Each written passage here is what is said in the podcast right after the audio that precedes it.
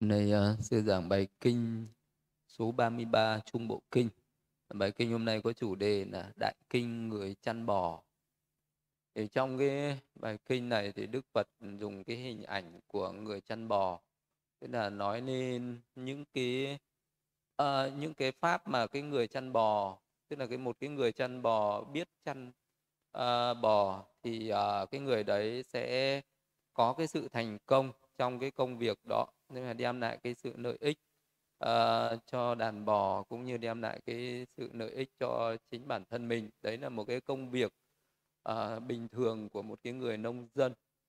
Uh, có những cái người uh, làm cái công việc một cái nghề nghiệp thì ví dụ như là một cái người chăn bò cũng vậy. Nếu như cái người đấy biết cách chăn bò thì cái người đấy cũng sẽ làm tạo ra được một cái sự nghiệp và tức là có cái sự thành tựu có cái sự thành công viên mãn cho chính bản thân mình. Thì thông qua cái hình ảnh của một cái người chăn bò ấy đức phật cũng dạy nên những cái phương pháp của một cái người tu tập cũng vậy. Cũng có những cái người nào mà biết tu tập uh, thì cái người đấy sẽ có được cái sự thành tựu có được cái ờ, sẽ đạt được những cái mục đích những cái điều như mình mong muốn. Còn nếu như người nào không biết những cái phương pháp uh, tu tập thì cái người đấy cũng sẽ thất bại giống như cái người chân bò mà không biết không thiện xảo không khéo léo uh, không nắm được những cái phương pháp thì cái người đấy cũng sẽ thất bại. Như vậy trên đường đời như vậy thì trên đường đời cũng thế. Có những người thành công có những người thất bại và trên cái con đường tu đạo cũng vậy cũng có những cái người thất bại có những người thành công. Là do thành công hay thất bại là do mình có trí tuệ hay không có thiện xảo hay không có biết áp dụng uh, đúng cái phương pháp đó vào cái con đường uh, mà mình đang thực hành hay không. Nếu cái người nào uh, mà biết cách uh, thực hành nó đúng phương pháp thì cái người đấy sẽ thành tựu được những cái điều như mình mong muốn. Còn nếu như mà mình uh, không nắm được những cái uh, phương pháp thì mình làm cái gì nó cũng sẽ thất bại cũng vậy mình tu tập mà mình không biết uh, những cái gì uh, nên làm những cái gì không nên làm thì mình cũng sẽ thất bại. Vậy là cái trong cái bài kinh này thì đức phật dạy cho một cái người uh, biết uh, tránh những cái gì uh, nên tránh và biết làm những cái việc gì nên làm để đạt được những cái thành tựu cho chính mình. Thì nội dung của bài kinh đức phật dạy là một thời. Như vậy tôi nghe một thời đức thế tôn ở xá vệ kỳ đà nâm vườn ông, cấp cô độc tại đấy, thế tôn gọi các tỳ kheo. Này các tỳ kheo, thưa vâng bạch thế tôn, các vị tỳ kheo ấy vâng đắc thế tôn. Thế tôn thuyết giảng như sau. Này các tỳ kheo, nếu không đầy đủ 11 đức tánh này, một người chăn bò không thể chăn giữ đàn bò, không thể khiến cho đàn bò được hưng thịnh. Thế nào là 11 ở đây, này các tỳ kheo một người chăn bò không biết rõ sắc không khéo phân biệt các tướng không từ bỏ trứng con bò chết không băng bó vết thương. Uh, không sông khói không biết chỗ nước có thể nội qua không biết chỗ nước uống không biết con đường không khéo néo với chỗ đàn bò có thể ăn cỏ. Là người vắt sữa cho đến khô kiệt là người không chú ý chăm sóc đặc biệt cho những con bò đực bò già bò đầu đàn này các tỳ kheo người chăn bò nào không đầy đủ 11 đức tánh như vậy không thể chăn giữ đàn bò không thể khiến cho đàn bò được hưng thịnh. Đấy là đức phật dạy về cái pháp của người chăn bò. Là cái người chăn bò thì thế thứ nhất là không biết sắc.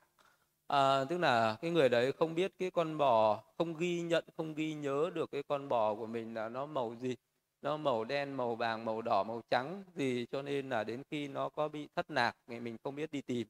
Vậy nên là cái người chăn bò đầu tiên là phải ghi nhớ ra được cái màu sắc à, cái hình dáng của cái con bò để mình nhận ra để nó có lẫn vào những cái đàn bò khác thì mình cũng có thể tìm lại được. Đấy là cho nên là nói là một cái người mà không biết sắc à, không biết phân biệt nhận diện ra được cái con bò nào là bò của mình à, không biết các tướng tức là không biết được uh, những cái uh, những cái tướng trạng của từng con bò. Cái con bò thì nó hiền có con bò thì nó dữ.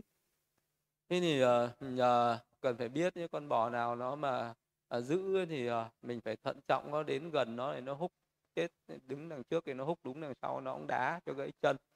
Thế thì mình uh, đấy là một cái người thiện xảo phải biết cả về cái tánh tình không những là biết về cái ngoại hình mà phải biết cả về cái tâm tánh cái tâm lý của từng cái con bò đấy. Cho nên là nói là không không biết tướng không từ bỏ trứng con bò chết.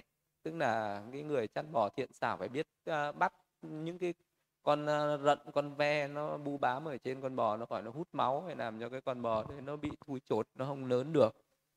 Uh, đấy là từ bỏ trứng những cái con bò chết. Uh, không biết phải biết băng bó những vết thương khi mà con bò nó có bị thương tích gì ờ, do nó đi à, đến những cái chỗ nào đó nó dẫm đạp vào những cái hay là nó bị à, có một cái vết thương gì đó thì phải biết băng bó vết thương. Nếu không biết băng bó vết thương thì con bò ấy dần dần nó sẽ bị bệnh nặng thì nó sẽ đi đến chết.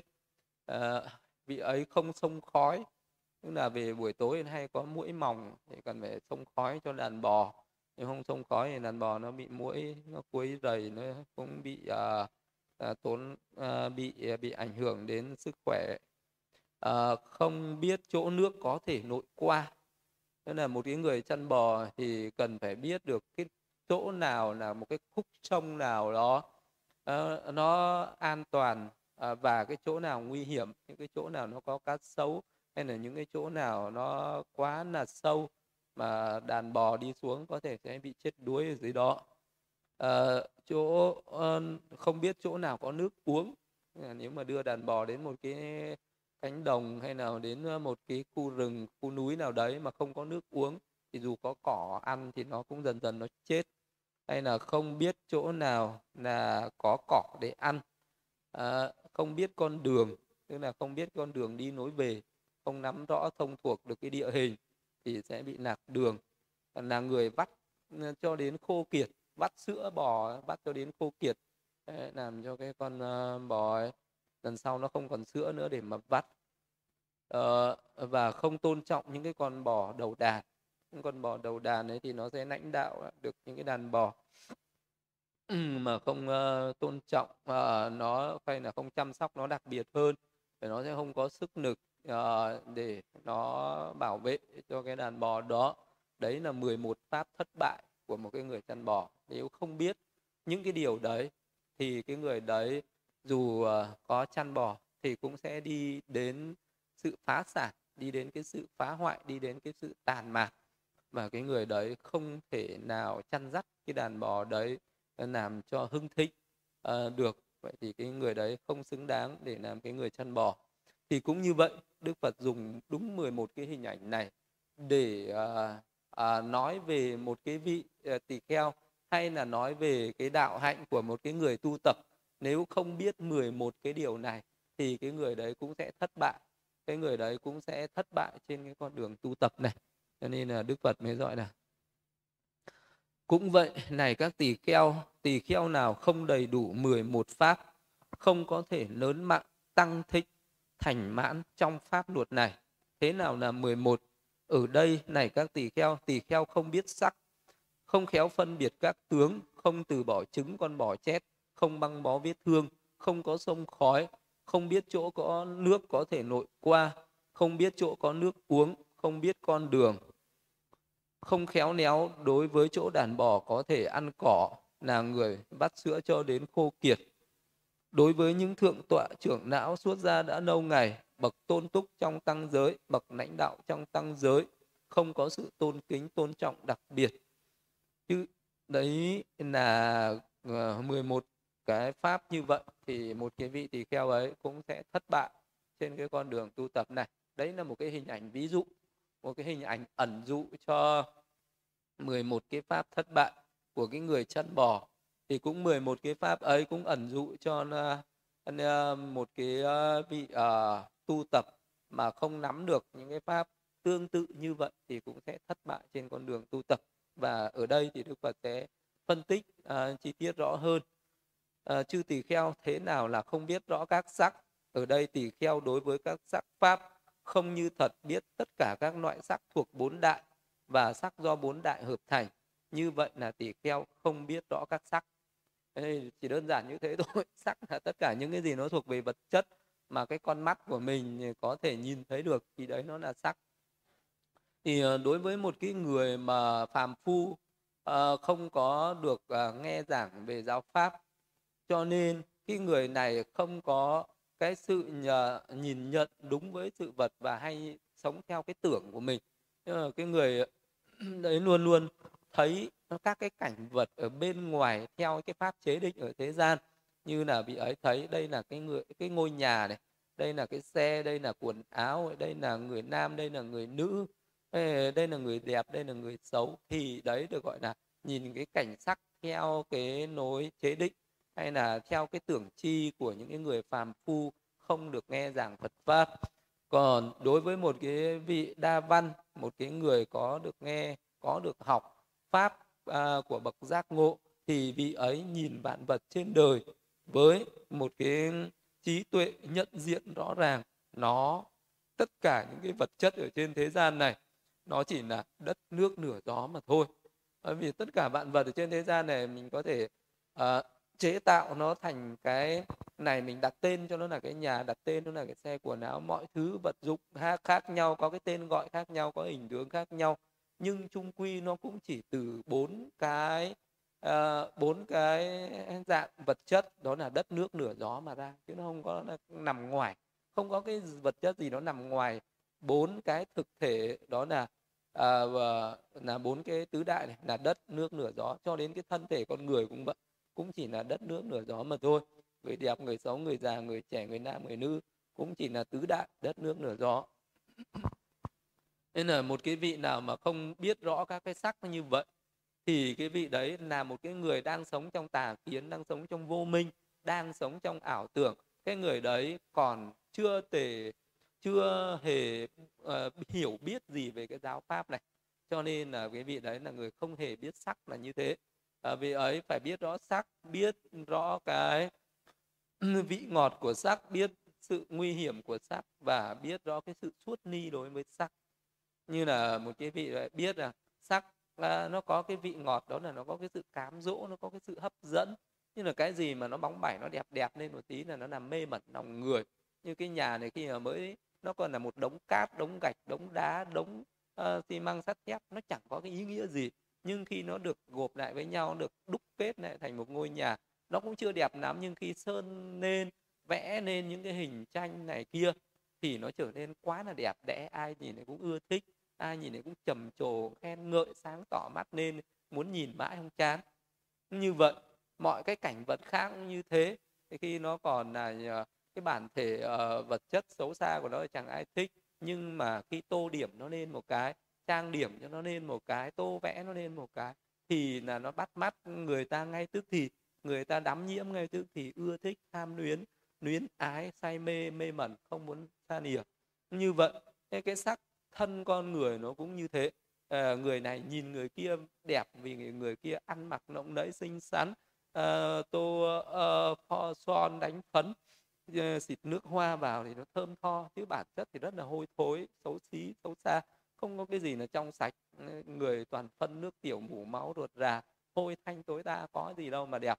Thế nhưng mà người ta trang điểm vào người ta động nẫy lên một tí là nhìn là ưa là thích là mê là say là đắm nhiễm thì đấy là cái vị ngọt của sắc là thế.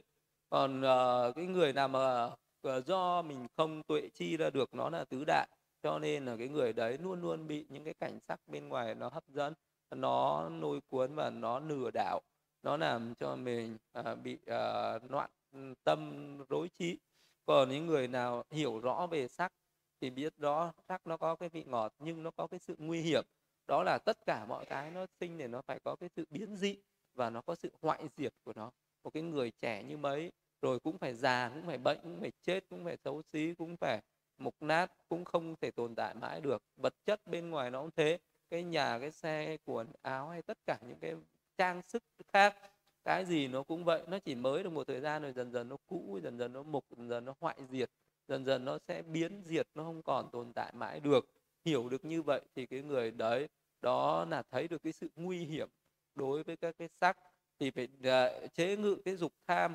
Đối với sắc điều phục cái dục tham đoạn trừ được cái dục tham đấy đi thì cái người đấy mới là cái người có cái trí tuệ hiểu rõ về sắc hay là có cái người thấy rõ sắc thấy rõ sự tập khởi của sắc thấy rõ sự đoạn diệt của sắc và thấy rõ cái con đường đưa đến đoạn diệt các cái sắc này thì cái người đấy cần phải thực hành cái pháp thiền tứ đại để tuệ chi để phân tích ra được cái thân của mình là tứ đại để uh, thấy ra được bốn đại chủng trên cái sắc thân uh, này rồi thấy ra được những cái hạt sắc nhỏ nhất đó là những cái hạt sắc chân đế rồi thấy được bốn đại trên từng những cái hạt sắc chân đế ấy thấy ra được những cái nguyên nhân những cái tính nhân duyên sinh khởi của sắc do những cái nghiệp ở quá khứ nó sinh ra cái cái xác này do cái tâm nó sinh cái thời tiết do cái vật thực uh, dưỡng chất của nó cho nên nó sinh khởi lên.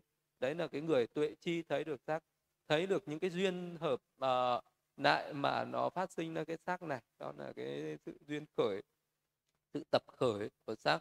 Thấy rõ sự đoạn diệt của xác đó là cái xác này nó sinh lên nhưng mà rồi nó sẽ hoại diệt. À, nó sẽ vô thường nó là khổ nó là vô ngã nó không thể tồn tại mãi mãi được. Ấy là thấy được cái sự đoạn diệt của xác thấy rõ cái con đường đưa đến đoạn diệt xác đó là cái trí tuệ đó là cái tránh chi kiến đó thì cái người thấy ra được các sự thật đấy thì đưa đến đoạn diệt những cái dục tham những cái tham ái đối với sắc thì cái người đấy mới là cái người biết rõ về sắc này như vậy.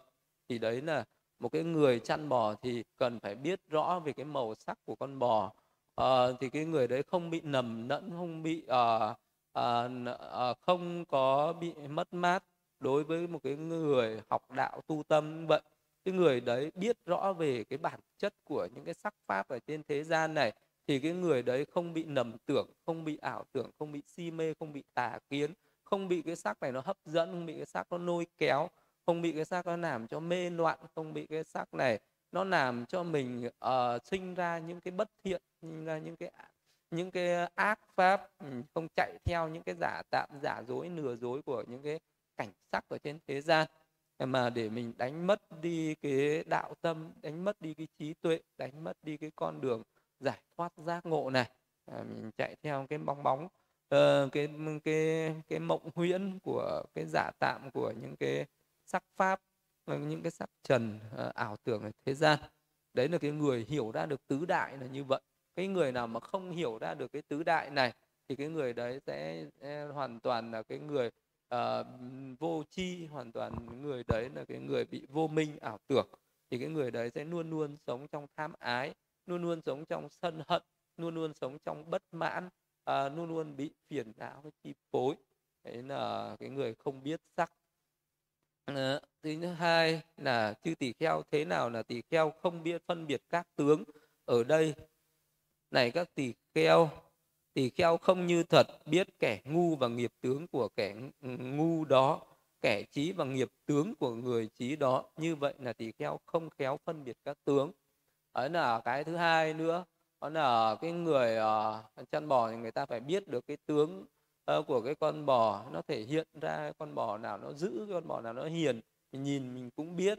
Như thì con người có trí cũng thế. Khi uh, mà mình có gặp gỡ hay tiếp xúc với ai ở trên đời thì mình cũng phải nhận biết ra được cái người này là người thiện hay là người này là người ác thông qua những cái hành động và thông qua cái lời nói của người đó để mình mà nhận diện ra được cái nghiệp tướng của người đó. Nên là ở đây đức phật đã nói là nếu một vị tỳ kheo không biết được cái hành tướng không biết được cái nghiệp tướng của những người khác thì người đấy sẽ thất bại trên cái con đường tu đạo này. Vậy thì mình phải biết uh, mình uh, sống hay là mình gặp hay tiếp xúc với một cái người nào đó thì người ác người ta thể hiện như thế nào? Người hiền người ta thể hiện như thế nào? Như là một cái người đời thì nó bộc nộ rõ ràng. Cái người ác sẽ làm việc ác. Cái người ngu là cái người làm việc ác. Đó là người đấy thích làm những cái việc sát sinh trộm cắp tà dâm nói dối uống rượu à, làm những cái nói những con còn làm những cái việc có tổn hại cho uh, mình có cái tổn hại cho người khác có tổn hại cho cả hai. Thì mình nhận biết ra đây là người ngu đây là cái người bất thiện đây là cái người ác rồi. Ờ, còn cái người thiện là cái người tránh xa những cái việc ác đấy ưa thích làm những cái việc này thì mình biết đây là những cái người thiện rồi. Nhưng mà có những cái người ác người ta tỏ ra như là một cái người hiền hay là uh, người ta uh, sẽ không bộc nộ những cái ác đó không bộc nộ uh, ờ, những cái bản chất đó ở bên trong thì làm sao mình có thể nhận diện được làm sao mình có thể biết được qua cái hành tướng gì qua cái nghiệp tướng gì để mình biết được đây là cái người thiện hay người ác đây là cái người trí hay là cái người ngu. Đấy. thì ở trên đời nó sẽ có hai người một là người trí với người có trí tuệ ấy, thì người ta mới biết được người trí và cái người trí mới nhận biết được người ngu. Tức là một cái người có trí tuệ thì người ta à, à có cái sự cảm nhận có cái sự à, suy xét có cái sự nhận định được à, đây là cái người à, tốt và người ta sẽ nhận định ra được cái người xấu. Còn cái người ngu thì không biết. Cái người ngu sống à, gặp người ngu cũng không biết đây là người tốt hay người xấu. Cái người ngu gặp cái người tốt cũng không biết đây là người xấu hay người tốt. Vì vậy nên là cái à, người có trí thì mới mới nhận biết được cái hành tướng của cái người có trí nó khác. Hành tướng của một cái người ngu nó khác. Nên là có những cái người thì à, người ta tỏ tỏ ra rất là thiện lành ví dụ như là người ta cũng là cái người tu tập. À, nhưng mà trước mặt mọi người người ta luôn luôn thể hiện mình giống như là một cái người à, tu rất là cao thượng. À, như là người ta thể hiện bằng cái hình tướng như là người ta tu khổ hạnh người ta giữ những cái giới và người ta luôn luôn muốn cho người khác biết mình là cái người có đạo hạnh có giới hạnh. À, có cái à, có cái sự thành tựu có cái đạo cao.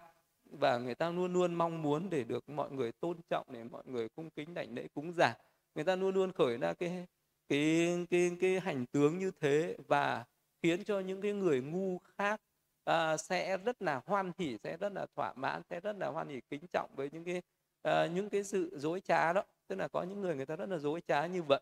Nhưng mà à, người ta lại làm cho những cái người ngu khác à, rất là hài lòng và rất là thỏa mãn rất là thích thú. Nhưng chỉ một số rất là ít những cái người có trí tuệ thâm sâu mới nhận ra được à cái người này đang uh, uh, sợ không phải là cái người chân chánh không phải là cái người chân thật mà đấy là người ngụy tạo đấy là cái người giả tạo. Uh, thuở xưa thời đức phật có một số vị tỳ kheo đi vào trong nàng và các vị ấy sống theo một cái cách đó là lấy lòng người đời. Lấy người đời bằng cách là gặp ai các vị cũng chào hỏi à, chào cô chào bác chào các vị nhá. À, các vị có việc gì không để tôi làm hộ cho? À, các vị có trẻ em này tôi coi trẻ cho. À, tôi chăn bò hộ cho để tôi làm những cái việc nhà cửa việc ruộng vườn cho. Ờ, đấy, là một số vị tỳ kheo đi đến đâu lấy lòng người đời như thế và làm cho những cái dân làng ở nơi đấy người ta rất là hoan hỉ người ta rất là thích thú và người ta rất là kính trọng. Người ta bảo đấy là những cái vị tỳ kheo này à, mới là à, những cái người à, tốt mới là những cái người khiến cho chúng ta à, được lợi lạc được lợi ích. Và những cái người dân làng đấy người ta rất là yêu quý và người ta à, làm những cái món ngon để người ta dâng cúng cho những cái vị tỳ kheo đó. À, khi mà có những cái bậc trưởng não tăng à, những bậc thánh tăng đi đến cái ngôi nàng đấy thì các vị ấy trang nghiêm nặng nẽ ôm bình đi khất thực. Thì dân làng người ta không cho mà người ta chửi người ta đuổi đi. Người ta bảo các vị à, à, không giống như những cái vị thầy của chúng tôi. À, các vị là cái người nhìn thấy chúng tôi không chào hỏi gì cả. À, không có làm hộ việc gì chúng tôi cả. Đến đây xin ăn chúng tôi không cho thì khi mà tìm hiểu ra thì các bậc trưởng lão mới biết là có những vị tỳ kheo đã đến nơi đây và làm hư hỏng ở cái đạo tâm của những cái người phật tử này. Và các vị ấy đã à, phải trình lên đức phật rồi phải làm những cái pháp yết ma và tẩn suốt những cái vị tỳ kheo đó ra khỏi giáo hội và tuyên bố cho dân làng biết là các vị ấy là những cái à, người hư hỏng không còn ở trong giáo pháp này. Thì đấy là những cái hành tướng có những cái người có những cái hành tướng như vậy. Là đôi khi người ta là những cái hành tướng không chân thật nhưng mà lại rất là nhiều người lại tưởng đó là những cái hành tướng chân thật. À, còn ờ, có những cái người à, người ta thể hiện ra những cái hành tướng rất là chân thật nhưng mà có khi người ta những cái người ngu thì lại nhận diện lại bảo rằng người ta là người không tốt. À, thì đấy là cách nhìn nhận ở trên đời nó như vậy. Với một cái người ngu không thể nhận ra được đâu là người trí đâu là người ngu với một cái người trí thì mới nhận ra được đâu là người trí đâu là người ngu. Ờ, thông qua những cái hành động thông qua những cái lời nói như là một cái người luôn luôn có cái tâm là thích khen mình uh, trên bai người khác thì uh, uh, dù cái vị đó là cái người uh, muốn thể hiện như thế nào thì đó cũng là một cái người đạo đức kém đạo đức thấp à, cho nên có cái ngã mạn cao cho nên là mới ưa thích thích uh, khen mình trên người hay là một cái người uh, thông qua những cái cái lời nói hay là những cái hành động ấy thì rất là những mọi người sẽ có thể nhìn nhận và nhận ra được. Nhưng mà cái mà để hiểu được lòng người nhất vẫn đó là cái sự uh, cộng chú tức là trải qua nhiều ngày trải qua một thời gian dài mới có thể hiểu được uh, lòng người. Chứ chỉ trải qua một cái thời gian ngắn ờ, người ta sẽ hiểu chỉ sơ sơ qua. Nhưng mà à, trải qua một cái thời gian dài có cái sự cộng chú uh, có cái sự quan sát có cái sự tác ý thì người ta sẽ nhận biết được đây là cái người này có cái tánh cách như thế nào có cái tánh tình như thế nào. À, cái người đấy chân thật hay là giả dối cái người à, đấy là người trí hay là người ngu cái người đấy là hướng thiện hay hướng ác cái người đấy là có tánh tham hay là có tánh sân hay là có tánh si hay là cái người bậc trí tuệ hay là người đấy là cái bậc chân nhân hay cái người đấy là cái bậc phi chân nhân. Thì uh, cũng tùy theo cái trí tuệ của con người mà có thể nhận uh, xét có thể nhận định hay là tùy theo cái sự trải nghiệm của mỗi người mà nhận định ra được. Uh, những người tốt người xấu như vậy nhưng mà cái người nào có biết được cái hành tướng nghiệp tướng và biết uh, phân biệt được uh, người trí người ngu như vậy thì cái người đấy mới có một cái lợi ích đó là biết thân cận những cái bậc đáng thân cận và biết tránh xa những cái kẻ đáng phải tránh xa.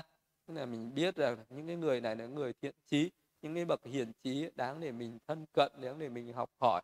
À, còn những cái người nào là những cái người ngu những cái người hư hỏng thân cận những người như vậy làm cho giới hạnh của mình bị suy giảm làm cho cái tâm của mình bị ô nhiễm làm cho cái trí tuệ của mình bị uh, mất mát và làm cho mình tăng trưởng cái tà kiến ngu si. Ấy thì uh, mình uh, biết như vậy và mình cần phải tránh xa.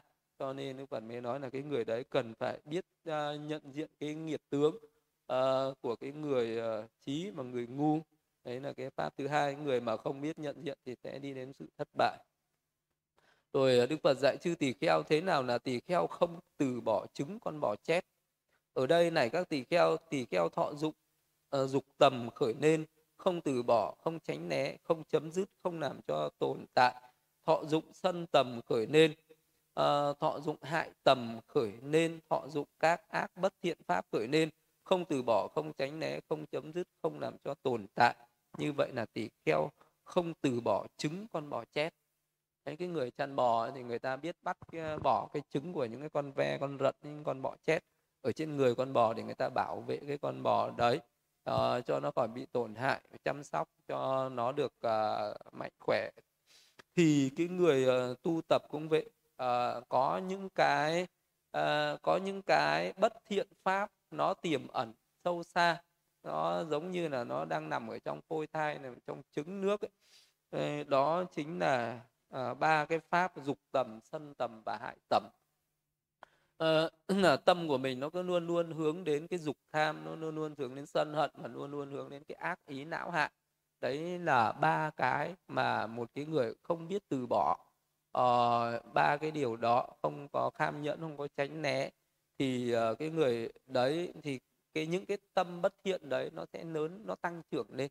Nếu như khi mà nó mới hơi khởi lên một chút xíu ở trong tâm à, nhưng nếu như một cái người có chánh niệm có tỉnh giác thì cái người đấy nhận diện nó ra ngay từ khi nó chưa phát ra thành hành động mà người nói thì cái người đấy đã dứt trừ đã đè nén đã uh, tiêu diệt nó đã sát trừ nó ngay từ khi nó mới có một chút mầm mống nó khởi lên ở trong ý thức thôi.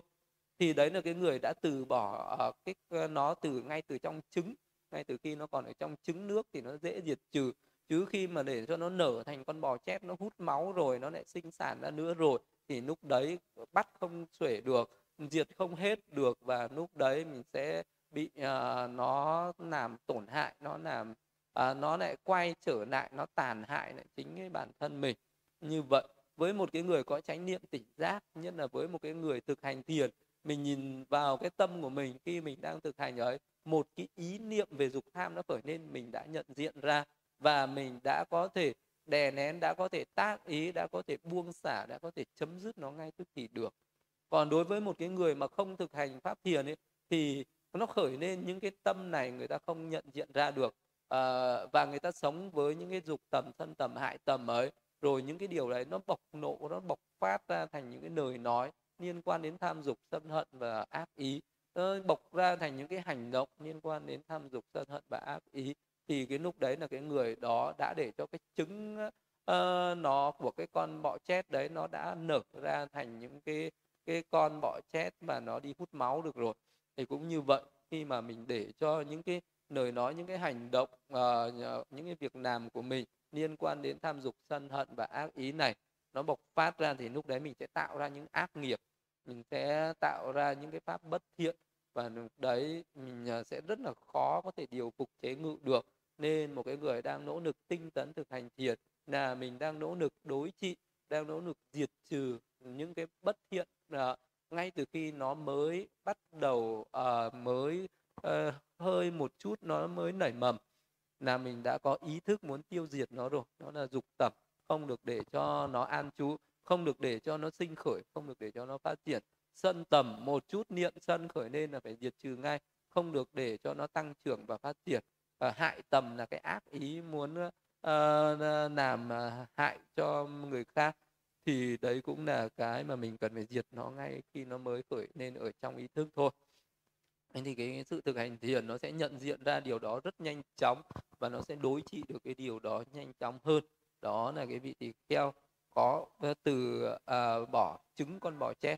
Hay là một cái người không từ bỏ trứng cái con bò chết ấy thì cái người đấy sẽ đi đến thất bại sẽ đi đến cái sự phá hoại, sẽ đi đến cái sự tàn mạc ở trong tương lai.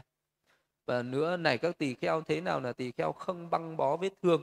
Ở đây này, các tỳ kheo tỳ kheo khi mắt thấy sắc nắm giữ tướng chung, nắm giữ tướng riêng, những nguyên dân gì khiến cho con mắt được, không được chế ngự, khiến tham ái yêu bi, các ác bất thiện pháp khởi nên tỳ kheo không chế ngự. Nguyên nhân ấy không hộ trì con mắt, không thực hành hộ trụ trì con mắt không hộ chỉ tai mũi lưỡi thân và ý. À, thì vị như vậy gọi là cái vị tỳ kheo không biết băng bó vết thương. Thì đấy là ví như con uh, bò uh, chẳng may mà nó có bị thương tích ở chân uh, hay là nó đi hút nhau nó bị thương tích ở đầu thì cái người chăn bò người ta biết băng bó cái vết thương đấy nặng cho nên một thời gian sau nó sẽ nành nặn nặn và nó không uh, uh, phát sinh thành những cái bệnh nguy hiểm cho cái bản thân nó thì cái người uh, tu tập uh, cũng như thế. Cái vị ấy nếu như không biết phòng hộ con mắt để cho con mắt nó tham ái đối với cảnh sắc. Rồi khi nhìn thấy những cái cảnh hấp dẫn vị ấy ghi nhận ghi nhớ cái hình tướng của cái sắc đẹp đó rồi vì vị ấy cứ uh, khởi nên cái hình ảnh đấy và uh, làm cho cái tâm của mình cứ bị đắm nhiễm vào những cái hình tướng uh, của những cái sắc đẹp đấy. Uh, rồi vị ấy cứ bị uh, tham ái ở trong đấy thì cái người này cũng giống như là một cái người bị uh, một cái người uh, mà bị những cái uh, mũi tên nó ở bên ngoài nó bắn vào trong. Như là một cái người sống ở mình uh, ở bên trong thành mà giặc thì nó ở bên ngoài thành. Thì uh, những cái kẻ giặc thù ấy thì nó luôn luôn dương những cái mũi tên nó bắn vào bên trong còn những cái người mà ở bên trong ờ, thành thì luôn luôn phải à, ẩn náu luôn luôn phải đóng chặt cái cửa thành lại ờ, không để cho kẻ thù nó tấn công vào nó bắn tên vào. Cũng như vậy một cái người tu đạo là mình tu là tu ở đâu? Tu là tu ở sáu căn này này. Muốn làm cho cái tâm của mình nó được thanh tịnh thì luôn luôn phải biết canh chừng phòng hộ. Sáu căn này không để cho những cái cảnh ngoại cảnh ở bên ngoài nó tấn công vào nó làm cho mình khởi nên phiền não nó làm cho mình khởi lên những cái uh, bất thiện. Ví dụ như là khi mà mình nhìn thấy một cái cảnh uh, khả ái hấp dẫn mình sinh lên lòng tham lúc đấy là mình đang bị trúng tên độc.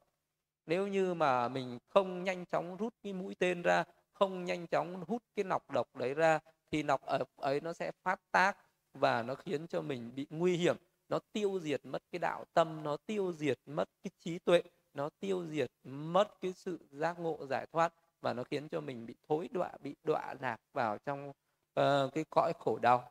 Như vậy khi uh, tai mình mà bị trúng cái mũi tên đó là những cái mũi tên của những cái âm thanh những cái âm thanh độc hại đó là những cái âm thanh nhưng mà nó khiến cho mình sinh ra tham dục. Những cái âm thanh nó khiến cho mình sinh ra sân hận những cái âm thanh nó khiến cho mình sinh ra những cái tà kiến. Đấy là mình đang bị trúng tên độc nó bắn vào tai. Khi mà mũi mình ngửi những cái mùi hương vậy. Đấy là những cái tên độc nó bắn vào mũi nó bắn vào lưỡi nó bắn vào thân và nó bắn vào trong tim mình. Đấy là sáu căn. Vì vậy nên luôn luôn phải hỗ trì không được để cho những cái tên độc ấy nó thâm nhập uh, nó làm tàn hại uh, cái cái bản thân mình. Thì luôn luôn bị ấy phải phòng hộ phải đề phòng ở trên các căn của mình. Như là sáu cái cửa mình luôn luôn phải biết cách đóng mở tùy thời. Lúc nào nên đóng lại lúc nào nên mở ra. Lúc nào mình an toàn ấy mà nó không có những cái uh, giặc thù ấy thì lúc đấy mình mở cửa thoải mái không sao. Nhưng mà lúc nào mình thấy có những cái giặc thù nó đang dương uh, những cái mũi tên độc nó bắn vào thì mình phải đóng cửa thành lại chứ đừng có mở cửa ra. Như vậy khi mà có những cái cảnh sắc khả ái hấp dẫn khiến cho tham dục sân hận khởi lên thì mình phải đóng ngay các căn lại mắt mình đừng có nhìn hoặc nhìn thì đừng có nắm giữ, đừng có ghi nhận, đừng có ghi nhớ. Thì đấy là cái người có biết hộ trì các căn, cái người đấy có biết băng bó những cái vết thương, cái người đấy làm cho cái tâm của mình không bị tổn hại, làm cho cái đạo tâm của mình nó không bị tổn thương, làm cho cái trí tuệ của mình nó không bị mất mát. Đấy là cái người biết hộ trì các căn là như thế, cũng tựa như là một cái người biết băng bó vết thương. Còn cái người mà không biết hộ trì các căn ờ, không biết à, uh, uh, là là phòng hộ đề phòng. Cứ để cho các căn nó đắm nhiễm với cảnh trần thì cái người đấy sẽ giống như là cái người bị trúng những cái uh, vết thương. Và cái vết thương càng ngày nó càng nan ra uh, và càng ngày nó càng phát triển mạnh lên mà nó hủy diệt cái người đó. Vậy cái người nào mà không hộ trì các căn thì cái người đấy sẽ để cho những cái phiền não nó hủy diệt mất cái trí tuệ uh, giải thoát của mình mất cái trí tuệ giác ngộ của mình nên là cái người không biết hộ trì các căn rồi còn uh, và này các tỳ kheo thế nào là tỳ kheo không sông khói? Ở đây này các tỳ kheo tỳ kheo không có uh, không thuyết giảng rộng rãi các, cho các người khác biết về chánh pháp mình được nghe được thọ trì. Như vậy là tỳ uh, tỳ kheo là người không biết sông khói. Như vậy uh, khi người chăn bò người ta phải sông khói để cho cái con bò nó khỏi bị mũi mòng nó chích ngựa ờ, nó cắn ờ, nó làm hại thì cũng vậy các cái vị tỳ kheo à, mà không biết thuyết giảng giáo pháp không thuyết pháp một cách rộng rãi như mình đã được nghe như mình đã được thọ trì cho những cái người ở xung quanh cho mọi người được hiểu được biết về giáo pháp thì cái người đấy cũng giống như là cái người không biết bảo vệ cái đàn bò của mình à, để cho mũi mỏng nó đến nó tàn hại cũng vậy những cái ờ, người ờ, phật tử những cái người tín đồ ờ, phật của đạo phật đến với phật pháp nhưng không được các cái vị tỳ kheo thuyết giảng giáo pháp họ không hiểu được uh, cái cái việc gì nên làm những cái việc gì nên tránh họ không hiểu được Phật pháp. Họ vẫn sống với những cái tín ngưỡng dân gian họ vẫn sống với những cái mê tín tà kiến. Rồi họ vẫn sống với những cái phiền não với những cái vô minh và họ không thể nào hiểu ra được đâu là tránh đâu là tà cái gì nên làm cái gì nên tránh như vậy thì cái người đấy không làm được cái lợi ích cho những cái người uh, phật tử cho những cái uh, người xung quanh mình cho những cái người thân ở gần ở xa mình. Đấy là cái người không thuyết giảng phật pháp. Giống như là cái người không biết uh, sông khói cho những cái đàn bò của mình vậy. Uh, là cái người không bảo vệ được những cái người không làm nợ nạc không làm lợi ích được cho những người xung quanh. Nên là đức phật cũng dạy là pháp thí thắng mọi thí pháp hỷ thắng mọi hỷ pháp vị thắng mọi vị ái diệt hết khổ đau. À, trong tất cả những cái sự nợ làm nợ nạp làm lợi ích cho người khác thì thuyết giảng Phật pháp đưa cái sự hiểu biết về chánh pháp đến cho mọi người thì cái pháp đấy là bố thí tối thượng nhất cao quý nhất mà không có một cái sự bố thí nào có thể sánh bằng được. Người ta có thể đem à, đến những cái núi vàng núi bạc núi ngọc ngà châu báu bố thí cho người. Những cái người thọ nhận được những cái tài sản vật chất ấy họ có thể có được cái cuộc sống an vui trong cái kiếp này. Nhưng những cái đấy nó không phục vụ cho người ta có được cái hạnh phúc trong nhiều kiếp về sau. Nhưng nếu như một cái người có thể uh, giảng giải Phật pháp cho một người hiểu ra được cái thiện ác tránh tà hiểu ra được cái con đường tu tâm học đạo đi đến giải thoát giác ngộ thì cái người đã làm lợi ích cho những cái người khác không chỉ ở cái đời này mà rất nhiều đời nhiều kiếp về sau. Người ấy sẽ có được cái sự hạnh phúc, có được cái sự an vui và có thể người ta sẽ chấm dứt cái khổ đau vĩnh viễn được nhờ hiểu Phật pháp, nhờ nghe Phật pháp, nhờ nghe giảng về Phật pháp. Vì vậy nên là, đấy là Đức Phật vẫn phải, cái bổn phận, cái trách nhiệm của những người xuất gia là thế, là phải học cho thông thạo giáo pháp phải thực hành cho nó viên mãn về cái pháp hành và phải thuyết giảng rộng rãi cái giáo pháp đó một cách rõ ràng tường tận để mà khai minh cho những cái người uh, khác hiểu về Phật pháp. Uh, đấy là đang làm được cái nội là cái nội ích cho rất là nhiều người. Nên là đấy là Đức Phật nói là một cái người không thuyết giảng Phật pháp như là một cái người chăn bò mà không xông khói khiến cho những cái đàn bò phải đau khổ rồi uh, Đức Phật dạy tiếp này các tỳ kheo thế nào là tỳ kheo biết không biết chỗ nước có thể lội qua. Đây tỳ kheo thỉnh thoảng có uh, đến gặp những vị đa văn được trao truyền uh, thống giáo điển uh, những bậc trì pháp trì nuột uh, những uh, các bản uh, tóm tắt chú giải. Uh, nhưng không hỏi không trả lời các vị ấy. Thưa tôn giả điểm này là thế nào? Ý nghĩa này là gì? Những bậc tôn giả ấy không làm cho hiển nộ những điều chưa hiển nộ chưa làm cho rõ ràng những điều chưa được rõ ràng. Và đối với những nghi vấn về chánh pháp các vị ấy không đoạn trừ nghi hoặc. Như vậy là tỷ kheo không biết chỗ nước có thể nội qua. Ờ, à, với một cái người chăn bò người ta biết là chỗ nước nào có thể nội qua được thì người ta cho cái đàn bò nội qua cái chỗ đó. Như vậy với một cái người học đạo thì phải biết là cái nơi nào mình nên đến cái những cái vị nào là những cái vị thông thạo về pháp học những cái vị nào là những cái vị thông thạo về pháp hành những cái vị nào là những cái bậc đa văn trí tuệ. À, thì mình cần phải thường xuyên đến đó để tham vấn và để đặt những cái câu hỏi để giải tỏa những cái hoài nghi thắc mắc. Thì những cái người đấy là cái người là cái người biết cái chỗ nào nên đến và cái chỗ nào không nên đến như một cái người không biết chỗ nên đến mình lại đến mình gặp những cái vị uh, uh, những cái vị uh, lại không có trí tuệ hay là những cái vị có tà trí những cái vị có uh, không có thông thạo hay là hiểu sai về pháp học hiểu sai về pháp hành rồi mình lại thẩn giáo với những cái vị đó thì mình sẽ được tiếp nhận những cái con đường tà đạo con đường tà pháp mình thọ chỉ những cái pháp đấy sẽ dẫn mình đến cái sự bất hạnh dẫn đến đến cái sự đau khổ lâu dài cũng như là một cái người nùa đàn bò xuống một cái ờ, con sông có nhiều cá sấu khiến cho những cái đàn bò ấy trở thành mồi của những cái con cá sấu. Cũng vậy một cái người học đạo lại tìm đến những người có tà trí à, những cái người có tà giải thoát để rồi tiếp nhận tiếp thu những cái tà kiến ấy vào để rồi đi vào địa ngục đi vào những bàng sinh đi vào đọa lạc thối đoạn như vậy vậy thì một cái vị ấy phải à, nhận biết được một cái bậc à, thiện tri thức một cái bậc à, chân nhân để đến để hỏi về Phật pháp. Thì cái vị ấy mới là một cái người biết à, cái nơi nào là cái cái chỗ nào là cái chỗ có thể nội qua. Đấy là biết cái chỗ nước nào an toàn có thể nội qua cái nơi nào không an toàn thì phải nên tránh xa. Đấy là cái pháp của cái người biết. Ờ, đến ờ, tham vấn, hỏi pháp đối với những bậc thiện thiện tri thức. Rồi tiếp theo, đức phật dạy này các tỷ kheo, thế nào là tỷ kheo không biết rõ chỗ có nước uống? Ở đây này các tỷ kheo tỷ kheo trong khi pháp và nuột do như lai thuyết giảng, được giảng dạy không chứng đạt nghĩa tín thọ, pháp tín thọ không chứng đạt sự hân hoan liên hệ đến pháp.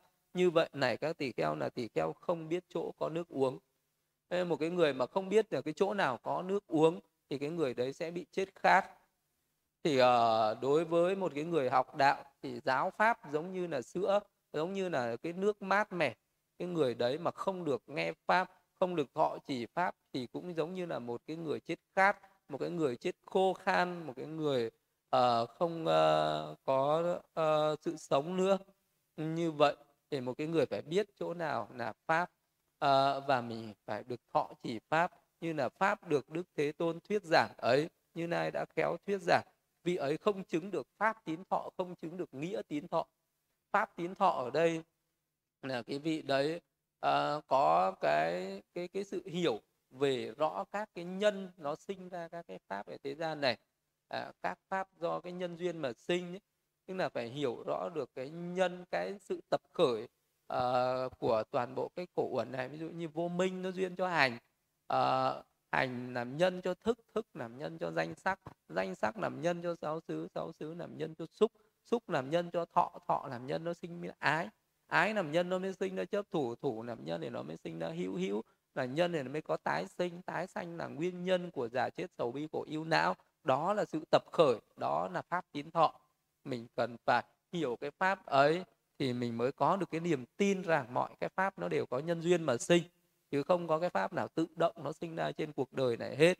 Cái gì nó có nguyên nhân của nó.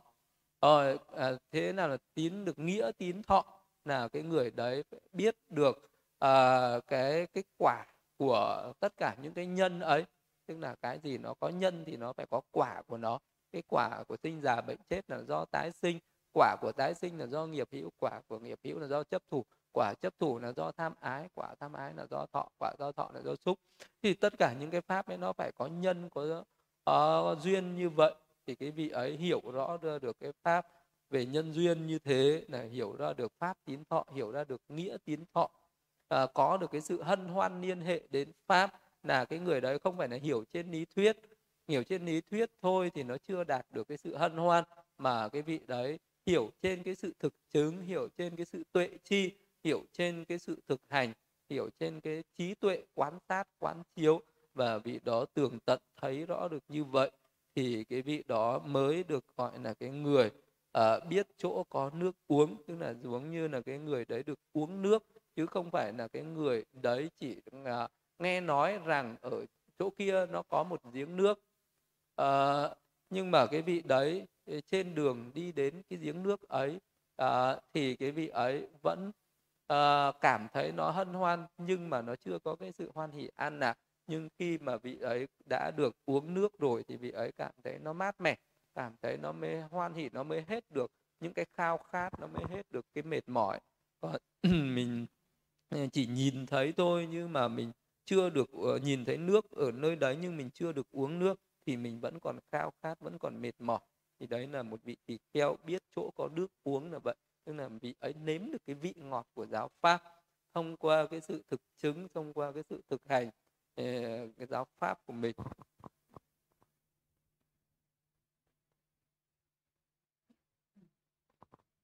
Và này, các tỳ kheo, thế nào là tỳ kheo biết rõ về con đường? Tỳ kheo không biết về con đường ở đây này, các tỳ kheo tỳ kheo không như thật biết con đường thánh đạo tám ngành. Như vậy là tỳ kheo không biết rõ về con đường. Là một cái người mà không biết về cái con đường ấy như là một cái người chăn bò người ta không biết đường thì người ta cũng bị nạc đường. À, và cái người nạc đường sẽ dẫn đến những sự nguy hiểm sẽ dẫn đến cái sự nguy hại cho chính mình. Và khi uh, một cái người dẫn đường mà không biết đường thì sẽ dẫn dắt cả một cái đoàn đường đoàn người ấy đi sai đường và sẽ đều gặp những cái sự bất hạnh nguy hiểm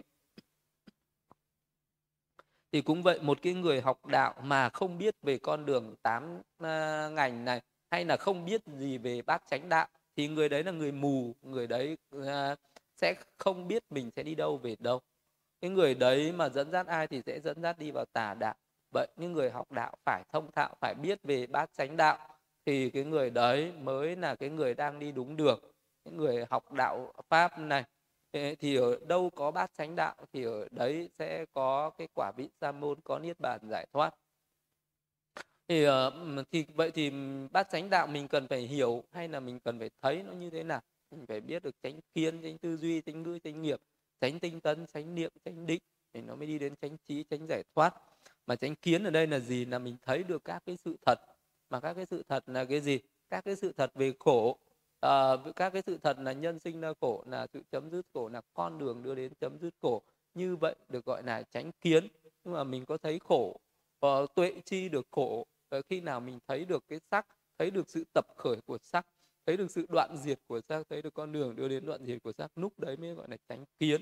À, tức là khi nào mình tuệ chi ra được cái thân tứ đại này này mình tuệ chi ra được uh, cái cái thân tứ đại hay là cái thân năm uẩn này sắc thọ tưởng hành thức này um, tuệ chi ra được nó thì từ lúc đấy đi mình mới được gọi là có tránh kiến. Mình uh, thấy được sự tập khởi nguyên nhân sinh ra cái thân tứ đại này tự chấm dứt cái thân tứ đại này uh, thì lúc đấy mới được gọi là có tránh kiến.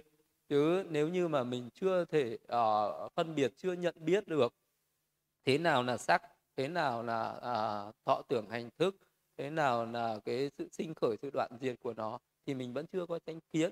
Mình mới chỉ là người có niềm tin thôi như như là bây giờ là cái người tin về nghiệp và quả của nghiệp à, tin vào cái con đường này sẽ đi đến chấm dứt khổ đau tin vào cái con đường đạo này cho nên mình thọ chỉ giới cho nên mình tu tâm nên mình thực hành.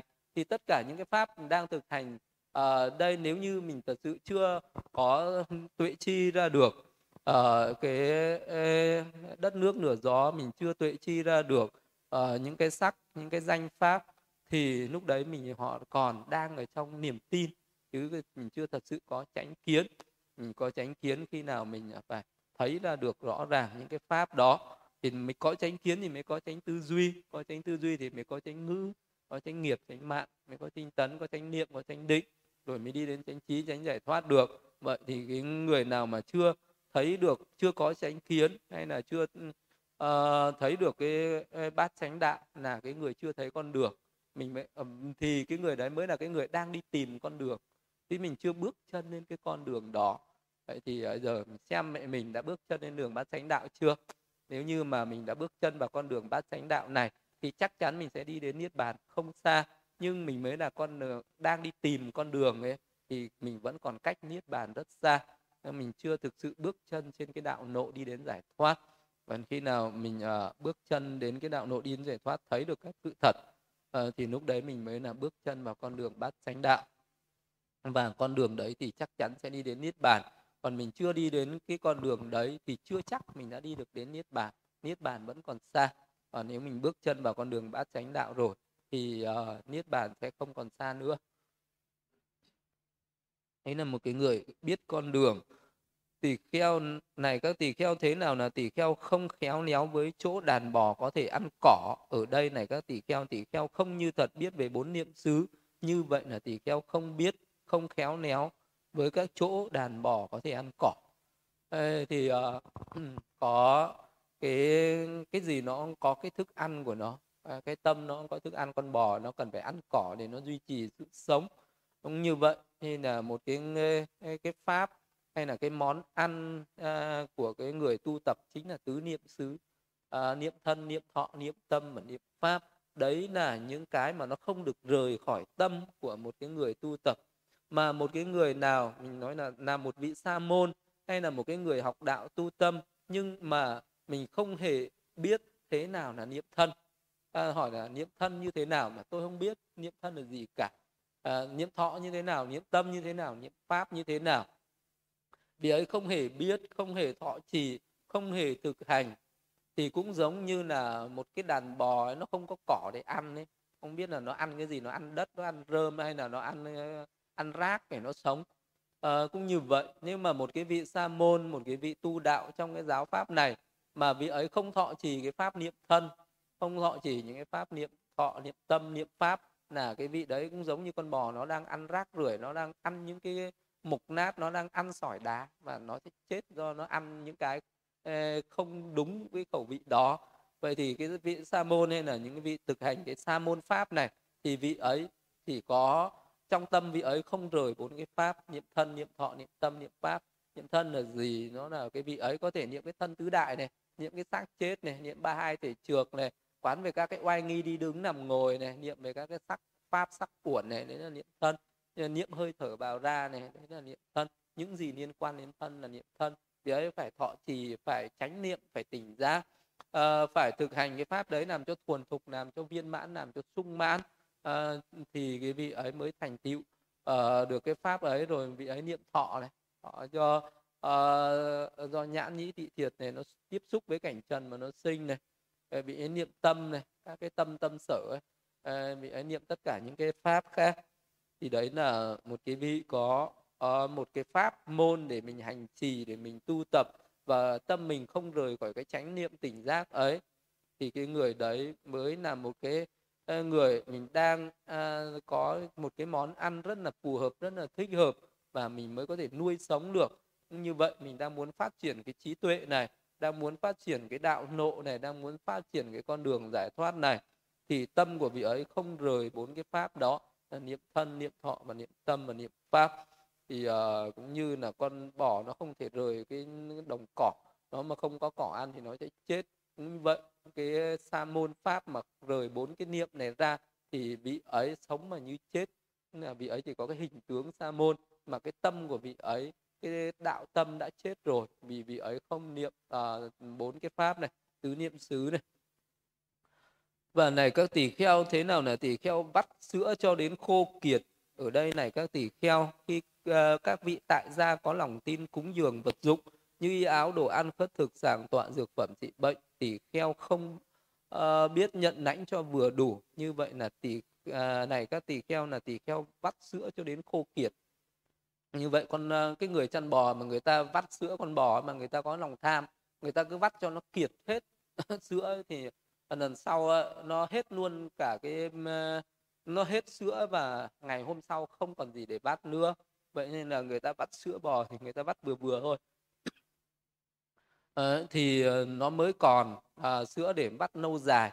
Cũng như vậy một cái vị tỳ kheo đi vào trong sống bằng cái hạnh gọi là khất thực uh, xin ăn hay là các cái vật dụng cần dùng của những người thí chủ. Nhưng mà cái vị đấy lại có cái biết vừa nếu như vị ấy có cái tâm chi túc biết vừa đủ xin đủ ăn và những cái vật dụng khác đủ để dùng thôi thì những cái túi chủ người ta có thể hộ độ cho mình lâu dài mãi mãi suốt đời cũng được không sao. Nhưng mà có một cái lòng tham đó là thích cất trữ những cái tài sản đó người ta cúng dường càng nhiều càng tốt rồi để mình tích lũy để mình cất trữ uh, ờ, để mình phung phí những cái tài sản đó thì làm cho cạn kiệt cái sức được cái khả năng cúng thí của những người thí chủ giống như là một cái người vắt bò cho đến kiệt kiệt sữa và lần sau. Uh, không còn sữa để vắt nữa. Như vậy khi mà một cái hạnh sống khi mà một vị sa môn sống bằng cái hạnh khất thực uh, mà vị ấy có cái lòng tham nam quá độ uh, cho bao nhiêu cũng không vừa uh, cứ muốn xin đổi xin hoài xin mãi làm cho những người thí chủ ấy người ta cạn kiệt hết tài sản và người ta phải xa lánh tránh xa, không dám thân cận những cái vị tỳ kheo có cái lòng tham nam vô độ. Nay ờ, xin được cái này rồi mai lại xin cái khác, mai lại rồi mua cho sư cái này, mua sư cái này, mua sư cái này nữa. Rồi cứ có được rồi lại ờ, sinh lòng tham lại muốn nữa. Đấy là cái người, đấy là người đang bắt cho đến kiệt sữa của con bò à, thì đấy là đức phật cảnh báo cảnh giác như vậy không được bắt bỏ đến kiệt sữa như vậy. Như vậy ờ, tuổi xưa có một cái ờ, vị tỷ kheo ni đi vào trong nàng xin một củ tỏi. Thì có một cái nhà thí chủ này người ta luôn luôn cúng dường tỏi đến các vị tỷ kheo uh, tăng ni ai đến thì cái thí chủ này người ta cũng cúng dường. Thế rồi một hôm có cái vị tỳ kheo này đến cái nhà thí chủ để xin tỏi tiếp thì hôm đấy trong nhà hết tỏi rồi thì cái người thí chủ bảo sư cô đi ra ngoài cánh đồng à, rồi mà nhổ à, có cái người giữ vườn ở đấy thì nói rằng à, chủ nhà đã đồng ý thì cô có thể ra đấy để lấy tỏi mang về mà dùng. Thì cô này ra thấy thấy một cái cánh đồng tỏi nó mênh mông rộng lớn thì là cô ấy lấy thật nhiều lấy à, không biết chán và làm thành những cái bao tải rất là lớn rồi để vác về chú xứ của mình.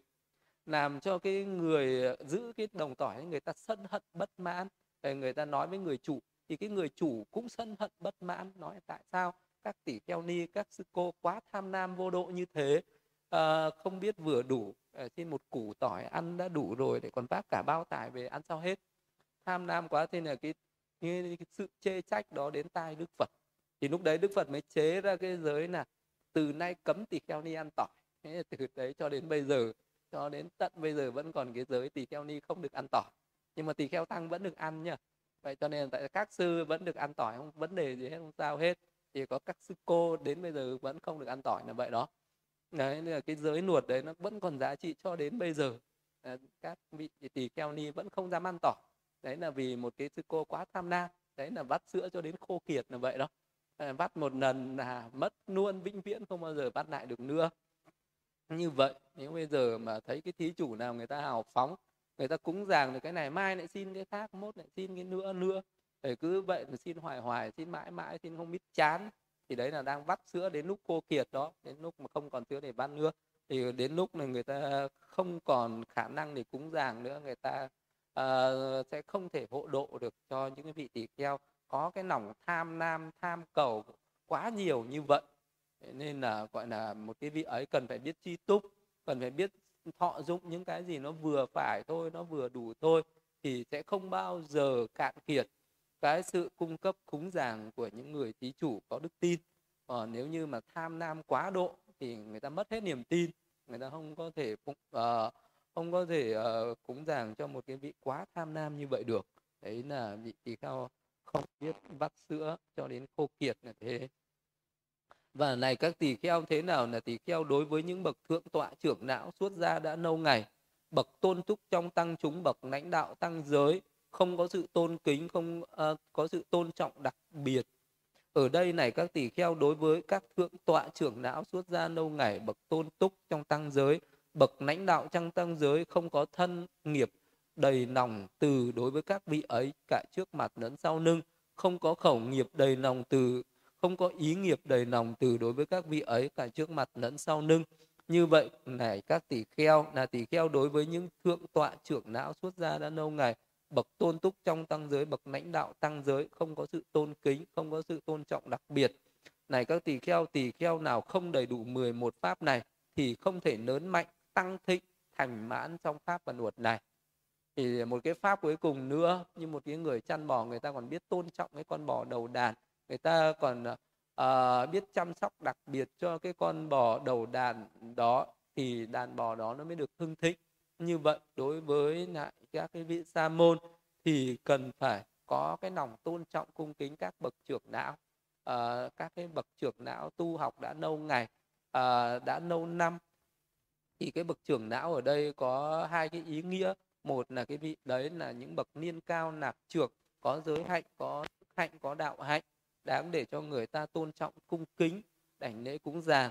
Hoặc là cái vị đó là một cái bậc trưởng não có thể là cái tuổi đạo tuổi đời chưa cao nhưng mà những cái vị ấy à, là những cái bậc có cái trí tuệ lớn có cái đạo hạnh lớn hay là có những cái phận sự lớn uh, đối ờ, với quần chúng đối với giáo pháp này thì cái vị đấy cũng coi như là những bậc trưởng não thì uh, Ờ, một cái người không có cái sự tôn trọng không có cái sự tôn kính các vị trưởng não ấy uh, hay là những cái bậc đấy là những bậc lãnh đạo là những cái bậc đứng đầu ở trong tăng chúng trong giáo hội mà những cái vị uh, trẻ tuổi lại luôn luôn có cái tánh đó là chống đối chống đối lại những cái bậc lớn như thế thì chỉ làm cho giáo pháp hỗn loạn tức là trên bảo ở nhưng mà bên dưới cái chống đối không có chịu tuân thủ không có chịu cung kính không có cái chịu nghe theo và luôn luôn tìm những cái cách thức để quấy rối để quấy phá làm uh,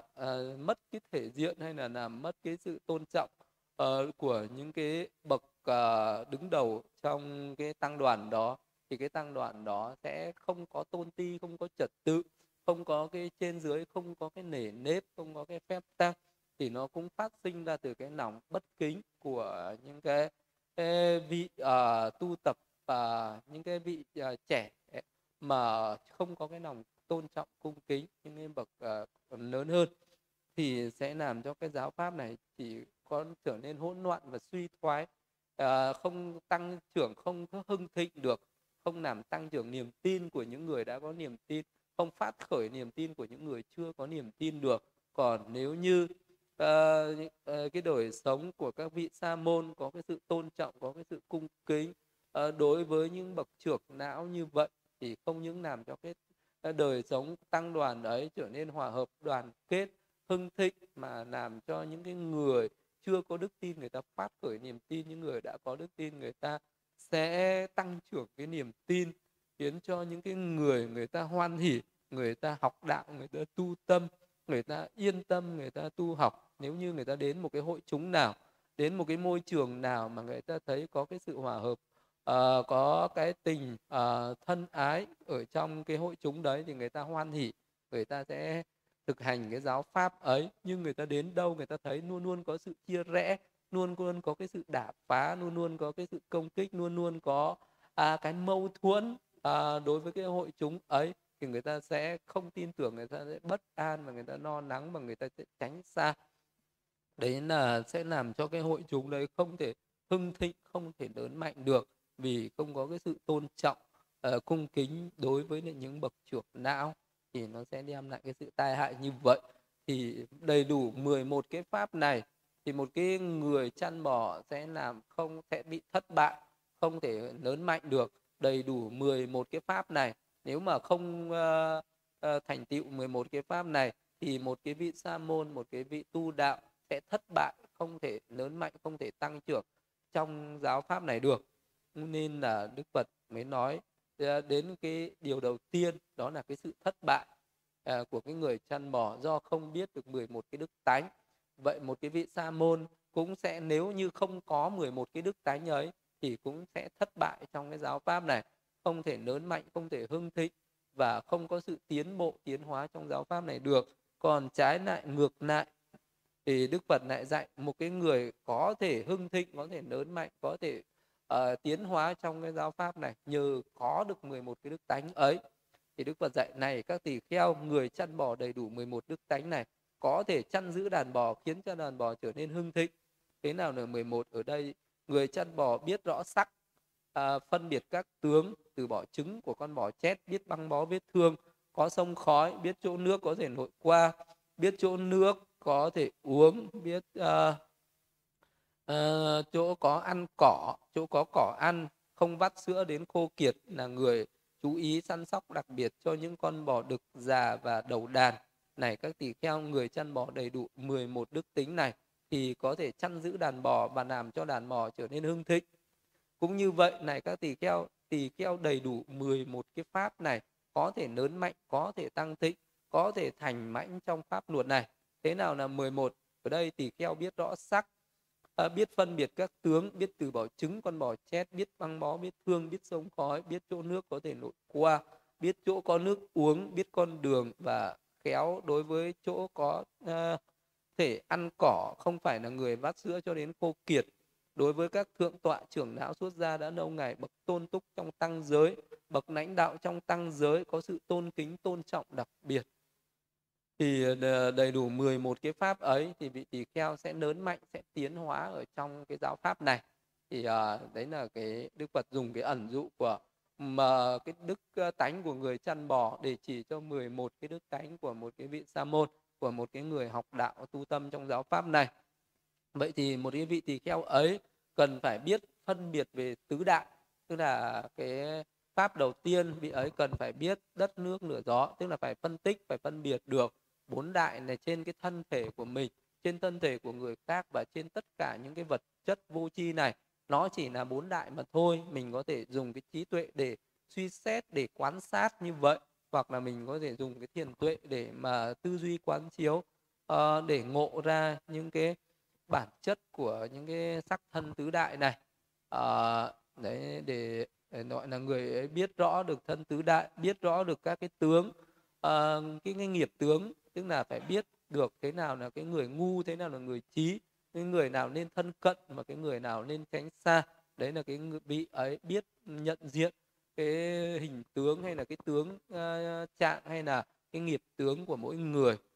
Uh, và vị ấy là vị biết uh, bắt từ bỏ trứng con bò chết tức là phải biết gột rửa tâm khỏi các cái dục tầm sân tầm và hại tầm thông qua sự thực hành thiền định hàng ngày miên mật không gián đoạn biết băng bó các vết thương tức là cái vị ấy biết phòng hộ các căn không để cho sáu căn của mình nó ái nhiễm uh, nó khởi lên những cái phiền não đối với cái, do đắm nhiễm vào các trần cảnh. Vị ấy biết sông khói tức là vị ấy uh, thuyết giảng giáo pháp một cách rộng rãi cho những người uh, xung quanh. Vị ấy biết chỗ nước có thể nội qua tức là biết tham vấn đối với những bậc trưởng đạo, những cái người bậc có cái trí tuệ tự thành tựu về pháp học pháp hành. Vì ấy ờ, biết ờ, chỗ có nước uống tức là vị ấy biết rõ hiểu rõ pháp à, hiểu hiểu rõ cái giáo pháp này hiểu rõ cái tính nhân quả hiểu rõ được cái nghiệp và quả của nghiệp thông qua cái học cái pháp học và thực hành những cái pháp hành à, biết rõ về cái con đường bát chánh đạo tức là biết ừ, rõ về chánh kiến chánh tư duy chánh ngữ chánh nghiệp chánh tinh tấn chánh niệm chánh định và à, biết rõ về cái pháp bốn niệm xứ tức là biết thọ trì những cái pháp thiền chỉ quán trong uh, cái pháp bốn niệm xứ niệm thân niệm thọ niệm tâm niệm pháp và luôn luôn giữ cái chánh niệm tỉnh giác không rời khỏi bốn cái bốn cái pháp quán niệm ấy. Như là bốn cái chú xứ ờ, mà cái tâm của mình luôn luôn phải an trú ở trong đấy, chứ không được ờ, rời xa ờ, bốn cái pháp cần phải quán niệm. Ở vị ấy không vị ấy vắt sữa một không vắt sữa đến khô kiệt. Tức là vị ấy khi đi đến các gia đình có lòng tin cúng dường các vật dụng, khi áo đồ ăn các thực phẩm giàng sàng tọa dược phẩm, trị bệnh, thì vị ấy biết thọ nhận một cách vừa đủ không quá tham nam. Ờ, không thì đấy là vị ấy biết không có vắt sữa đến khô kiệt. Và vị ấy biết tôn trọng biết cung kính những bậc trưởng não những bậc tôn túc những cái vị tu học đã lâu ngày à, đã lâu năm những cái vị lãnh đạo ở trong tăng chúng. Đấy là cái vị ấy có cái sự tôn trọng cung kính đối với cái bậc trưởng não như vậy thì bao gồm có đầy đủ 11 cái pháp ấy. Nếu một cái vị sa môn nào nếu một cái vị tu đạo nào có được 11 cái pháp như vậy thành tựu được 11 cái pháp như vậy uh, đầy đủ được 11 cái pháp như vậy thì vị ấy có cái sự tiến hóa vị ấy có cái sự hưng thịnh vị ấy có cái sự lớn mạnh ở trong pháp luật này. Nên Đức Phật dạy này các tỷ kheo tỷ kheo nào đầy đủ 11 pháp này vị ấy có thể lớn mạnh tăng thịnh thành mãn trong pháp và luật này. Thế tôn thuyết giảng như vậy các vị tỷ kheo ấy hoan hỷ tín thọ lời dạy của đức thế tôn. Đại kinh người chân bò thứ 33 hết cái nội dung người chân bò.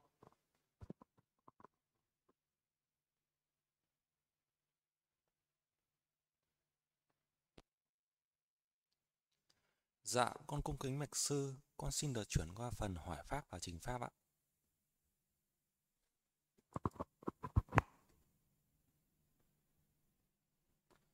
Dạ, con thưa sư, con xin được đọc câu hỏi của hành giả Hạnh Tuệ. Con xin đảnh lễ sư ạ. Bạch sư, kết giới Sima là gì và tại sao phải có kết giới Sima ạ? Kết giới Sima ở đây là uh, muốn làm một cái khu để thực hành những cái tăng sự cho có một cái một cái sự riêng biệt bởi vì cái này nó liên quan đến giới luật của các vị tỷ kheo khi mà một vị tỷ kheo uh, muốn làm một cái tăng sự như là cái tăng sự xuất gia uh, cho những cái vị tỷ kheo khác hay là tăng sự về dâng y ca thin đá làm cái tăng sự về như bố tát an cư tự tứ thì cần phải có một cái cương giới. Tức là thì khi mà làm một cái nghi lễ nào đấy thì cần phải có cái sự đoàn kết hòa hợp của chư tăng ở trong một cái ngôi nàng ở trong một cái khu vực đấy nhưng nếu như mà trong cái ngôi nàng đấy có một vị tỳ kheo nào đó không tham gia vào một cái uh, tăng sự đấy thì tăng sự đấy sẽ không thành tựu được. Uh, vì vậy cho nên là cần phải có một cái ranh giới riêng biệt đó gọi là kết giới sima. Kết giới sima tức là uh, quy định rằng trong cái khoảng uh, ở trong cái khu vực này là cái khu vực đã được chư tăng chỉ định để làm những cái, cái việc tăng sự ấy. Ờ, và có tất cả các vị chư tăng ở trong cái ờ, cái cái cái cái khu vực của Sima đấy là những cái người đã đồng thuận là những cái người đã đồng tình uh, hoan hỷ cùng uh, làm đợi cùng nhất trí một cái pháp uh, tăng sự nào đó. Thì tất cả chư tăng đều đồng tình hoan hỷ thì cái pháp đó nó thành tựu. Nó thành tựu là vì nó có một vì có một cái khoảng không gian riêng biệt mà chư tăng đã tụng tuyên ngôn để kết giới. Đây là cái ranh giới đây là cái khu vực Sima này. Đấy, thì thì ờ, khi mà làm một cái tăng sự gì thì dù ở trong cái ngôi nàng đấy có những vị tỳ kheo đến tham dự hay có những cái vị tỳ kheo khác không đến tham dự thì cái tăng sự đó vẫn được thành tựu. Còn nếu như mà không có cái khu vực Sima đấy khi làm một cái việc gì đó một vị tỳ kheo khác người ta có thể hiện diện trong cái ngôi nàng đó khiến cho cái tăng sự đó không thành tựu được. Vì cái lý do đấy nên mới cần kết giới sima. Kết giới sima là để phục vụ cho những cái việc tăng sự riêng biệt của chư tăng. Thì uh, uh, cho một số cái cái việc uh, đại sự quan trọng của các vị tỳ kheo cho nên mới có sự kết giới sima. Thì có giới sima là do um, uh, các vị tỳ kheo thực hành cái nghi thức kết giới hoặc là có những cái giới sima một cách tự nhiên như là người ta ở xung quanh đó có một cái hòn đảo nằm ở giữa sông ở giữa một cái ao hồ đấy. Hay là thì người ta cũng có thể thực hành những cái pháp sima. Thì coi đấy là một cái ranh giới riêng biệt. Ờ, thì uh, đấy là cái giới sima tự nhiên. Còn không thì cần phải thực hành cái nghi thức là xả sima cũ và kết uh, giới sima mới. Uh, thì vì vậy cho nên mới gọi là kết giới sima là vậy.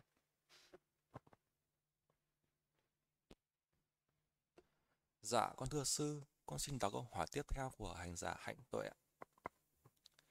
Điều kiện để một buổi điều kiện để một buổi xuất gia được viên mãn thì yêu cầu những gì ạ?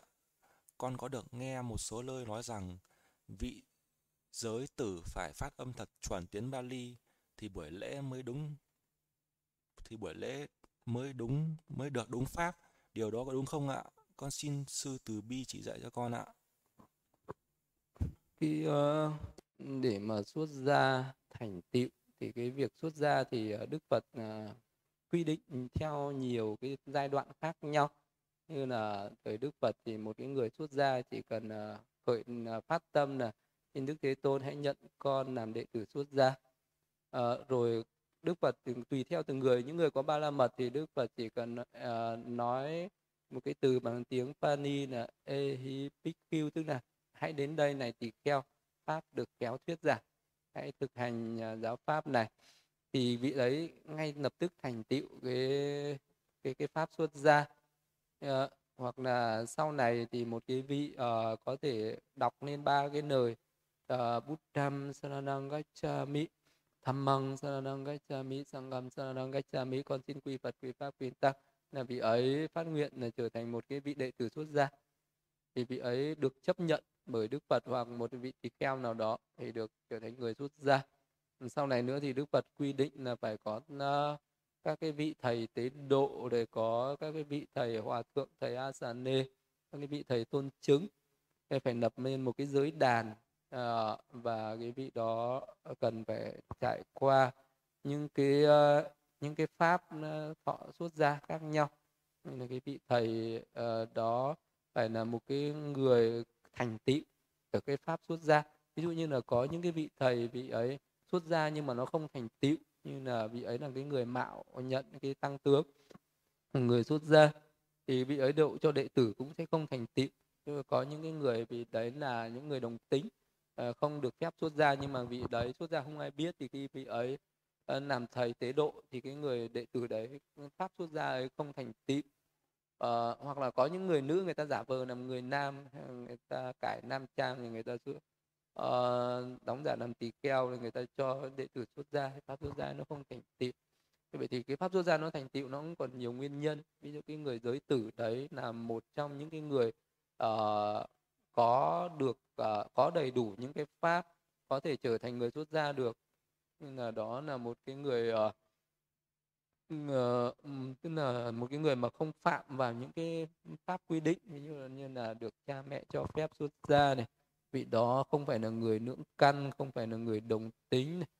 Uh, vị đó um, tức là uh, không phải là một cái người phạm vào cái tội bất cộng trụ vị đó là một cái người uh, không phải tức là giống như là phi nhân hay là một cái gì đó tức là phải đầy đủ những cái yêu cầu uh, cái người đấy phải là cái người được phép xuất gia như vậy.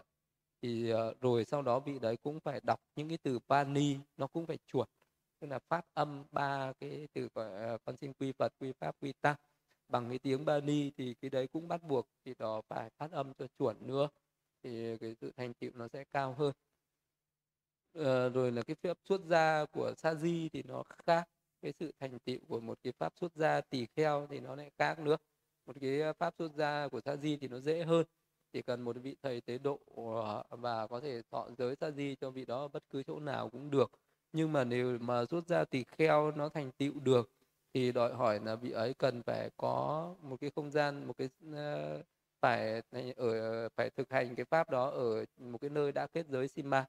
À, và phải có các đầy đủ các cái vị như là thầy tế độ, thầy hòa thượng, thầy a già nê thầy giáo thọ và các vị tôn chứng ừ, tam sư thất chứng thì phải phải đầy đủ như thế.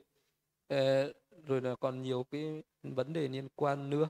Nên là cái vị xuất gia tỳ kheo thì sẽ cần cái sự yêu cầu cao hơn nữa. Nên là vậy mới thành tựu được cái pháp xuất gia như vậy.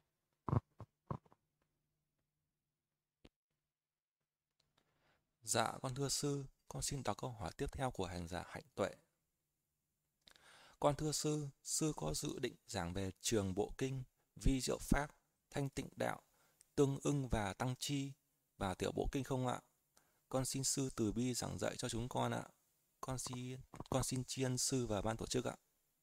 Cứ cứ giảng dần dần lần lượt cứ đến đâu thì biết đến đấy. Hiện tại sư đang giảng kinh trung bộ thì uh, mới được uh, 30 bài mà trong đó có tới 150 bài.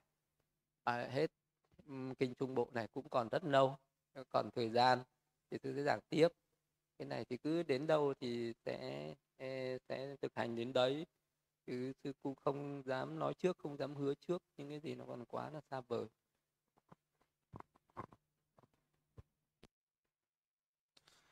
Dạ con thưa sư, con xin đọc câu hỏi của hành giả Tâm Nguyễn. Con kính đảnh lễ sư, bạch sư, xin sư cho con hỏi. Một vị tỳ kheo, tăng hay ly, hệ phái Bắc Tông hay khất sĩ, đã phạm giới, bất cộng trụ, cụ thể là hành dâm, nhưng không xảy nhưng không xả y hoàn tục hay sám hối. Sau đó vị ấy nhập thất hành thiền miên mật theo giới định tuệ. Vậy vị ấy có thể tu chứng đắc được các tầng thiền định và thiền quán không ạ? Con xin tri ân sư ạ. Nếu như mà một cái vị ờ, mà là một vị tỳ kheo hay một vị tỳ kheo ni nhưng mà trong giáo pháp thì cái thời Đức Phật chưa có các cái hệ phái Nam Tông hay là Bắc Tông thì lúc đấy thì uh, Đức Phật thì nói là nếu như một cái vị đấy là một cái vị tỳ kheo mà phạm vào cái giới bất cộng trụ rồi thì cái vị ấy có tu nó là pháp chướng đạo thì nó sẽ khiến cho cái vị ấy không thể tu chứng được các pháp thượng nhân như là thiền thông đạo quả được. Là cái tội phạm và tội bất cộng trụ thì nó thế. Nhưng mà cái thời đấy thì chưa có những cái vị ờ, bên nam tông hay khất sĩ à bắc tông hay khất sĩ. Cho nên là trong ờ, giới luật trong kinh đức phật không đề cập đến cái chuyện này. Không đề cập mà à, sau này mới phân ra thành các hệ phái khác nhau à, cho nên là cái điều này đến bây giờ thì không biết được à, thì mọi người ai tu thì người đó biết mà thôi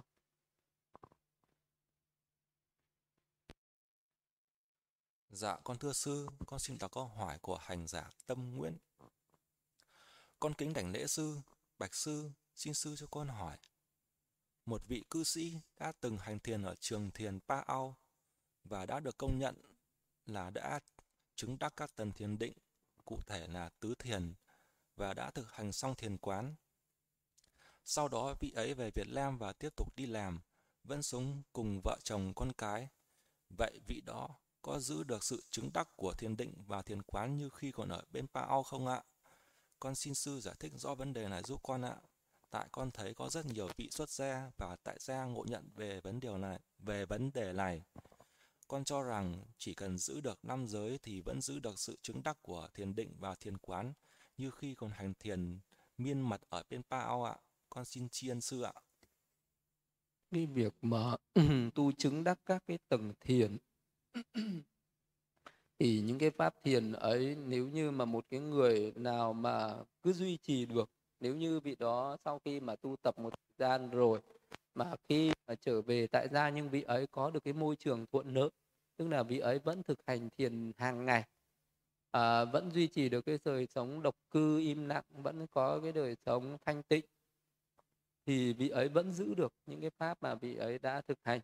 Nhưng nếu như mà vị ấy quá lăng xăng quá bận rộn cái tâm nó bị ô nhiễm những cái phiền não nó sinh khởi uh, thì cái tầng thiền bắt đầu nó yếu dần yếu dần đi và khi mà vị ấy ờ, không nhập được vào tầng thiền thì những cái pháp về tuệ quán ấy, nó cũng không còn rõ ràng nữa. Dần dần nó cũng suy đi. Thế là ờ, nhưng cái này thì nó tùy từng người. Tức là có người người ta vẫn thực hành được vẫn thực hành đều đặn hàng ngày thì người ta vẫn duy trì được. Chỉ trừ có những người người ta bỏ hẳn người ta không thực hành thì cái điều đó nó suy thoái đi. Cái này chỉ có tự à, ai ừ, người ta tu tập thì người ta mới biết chứ mình không thể ờ, biết và mình không thể nhận định và đánh giá uh, phán xét về người ta được. Nên là cái việc uh, tu tập của người ta thì kệ người ta thôi. Tốt nhất là mình không nên bàn luận đến việc tu tập của người khác làm cái gì. Còn uh, cái vị đó tu tập được cái gì thì uh, vị đấy có được cái lợi ích cho bản thân. Vị ấy giữ được thì vị ấy sẽ giữ được cái lợi ích đấy. Nó là tài sản của bản thân họ. Họ giữ được thì họ sẽ được hưởng cái lợi ích đó nếu như họ không giữ được thì họ sẽ mất mát ờ, đánh mất cái lợi ích của chính họ thôi. Còn uh, họ có được thì mình mừng và mình hoan hỉ cho người ta chứ mình không phán xét là người ta còn hay mất thì mình có biết được đâu mà dám nói. Ờ, đối với những cái pháp thiền thì nó cũng thế. Những người mình sống ở trong môi trường thanh tịnh thì cái tâm nó thanh tịnh thì mình sẽ duy trì được cái pháp thanh tịnh ấy. Còn nếu như mình đến cái môi trường ô nhiễm tâm mình bị ô nhiễm theo thì uh, cái pháp đó nó cũng sẽ yếu dần đi. Đó là cái quy luật tự nhiên mình chỉ cần biết như thế thôi. Còn uh, một cái người tu mà chứng được đến những cái pháp siêu thế như chứng được các đạo quả sơ quả nhị quả tam quả và tứ quả ấy thì cái pháp đấy nó tuyệt đối không bao giờ mất đi. Dù cái vị đó sống ở trong cái môi trường như thế nào đi chăng nữa ô nhiễm đến mức như như thế nào thì cái đạo quả siêu thế ấy tuyệt nhiên nó tuyệt đối không bao giờ nó mất đi được còn uh, những cái pháp thiền chứng uh, hiệp thế thì uh, khi mà nó uh, gặp thuận duyên thì nó phát triển mà gặp cái nghịch duyên thì nó lại suy yếu đi. Thì đấy nó còn tùy theo cái pháp mà cái vị đó chứng đạt là cái pháp gì. Thì, thì còn cái việc vị đó có duy trì được hay không thì mình không biết được.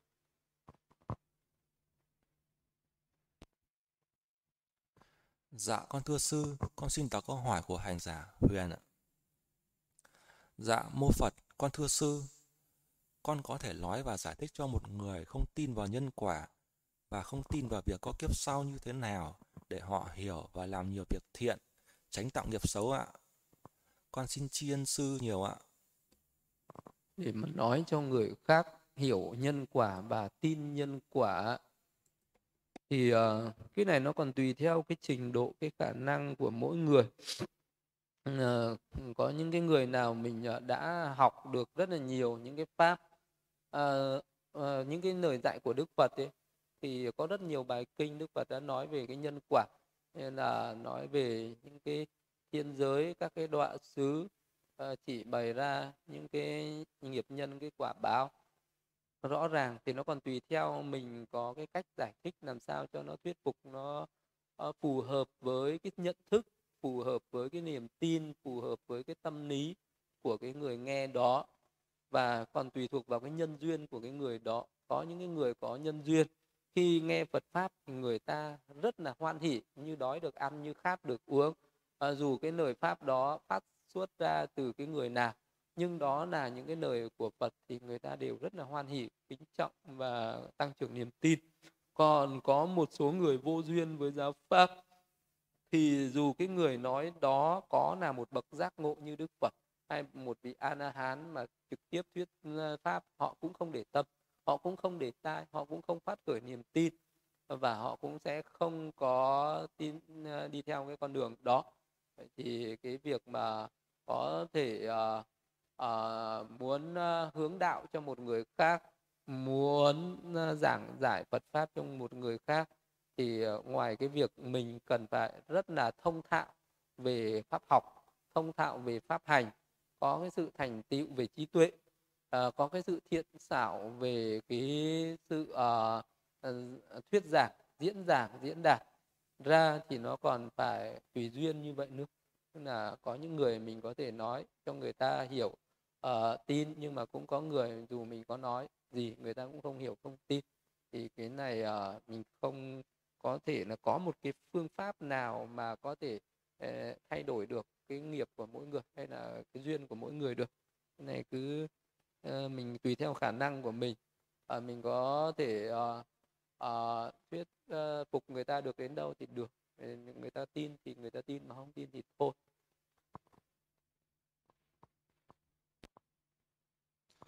Dạ con thưa sư, con xin đọc câu hỏi của hành giả Tham Ma. Bạch sư, xin sư cho con hỏi. Một vị tu chứng các tầng thiền rồi lại chuyên tâm học pháp thì có thể giữ được các pháp thiền đã chứng không ạ?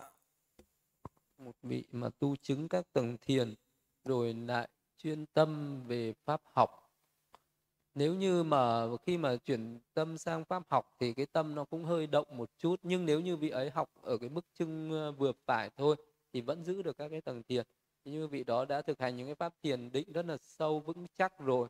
Hay là có thể thực hành cả đến thiền quán rồi có thể đi hết cả thiền chỉ thiền quán rồi sau đó vị đó chuyển tâm vào pháp học.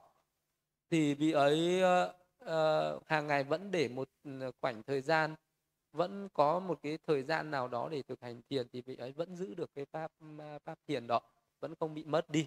Nhưng nếu như vị đó từ bỏ cái pháp ờ, hành đó tuyệt đối không có ngồi thiền một giờ nào hết và từ bỏ một thời gian dài sau thì cái pháp thiền đấy nó mới yếu đi rồi dần dần nó mới mất đi.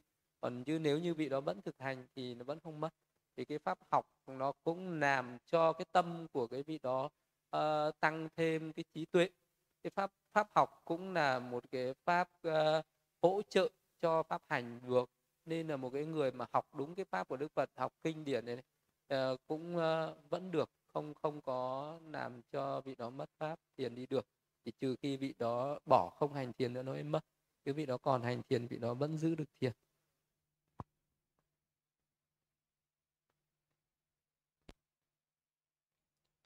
Dạ con thưa sư, con xin đặt câu hỏi tiếp theo của hành giả Tham mạ.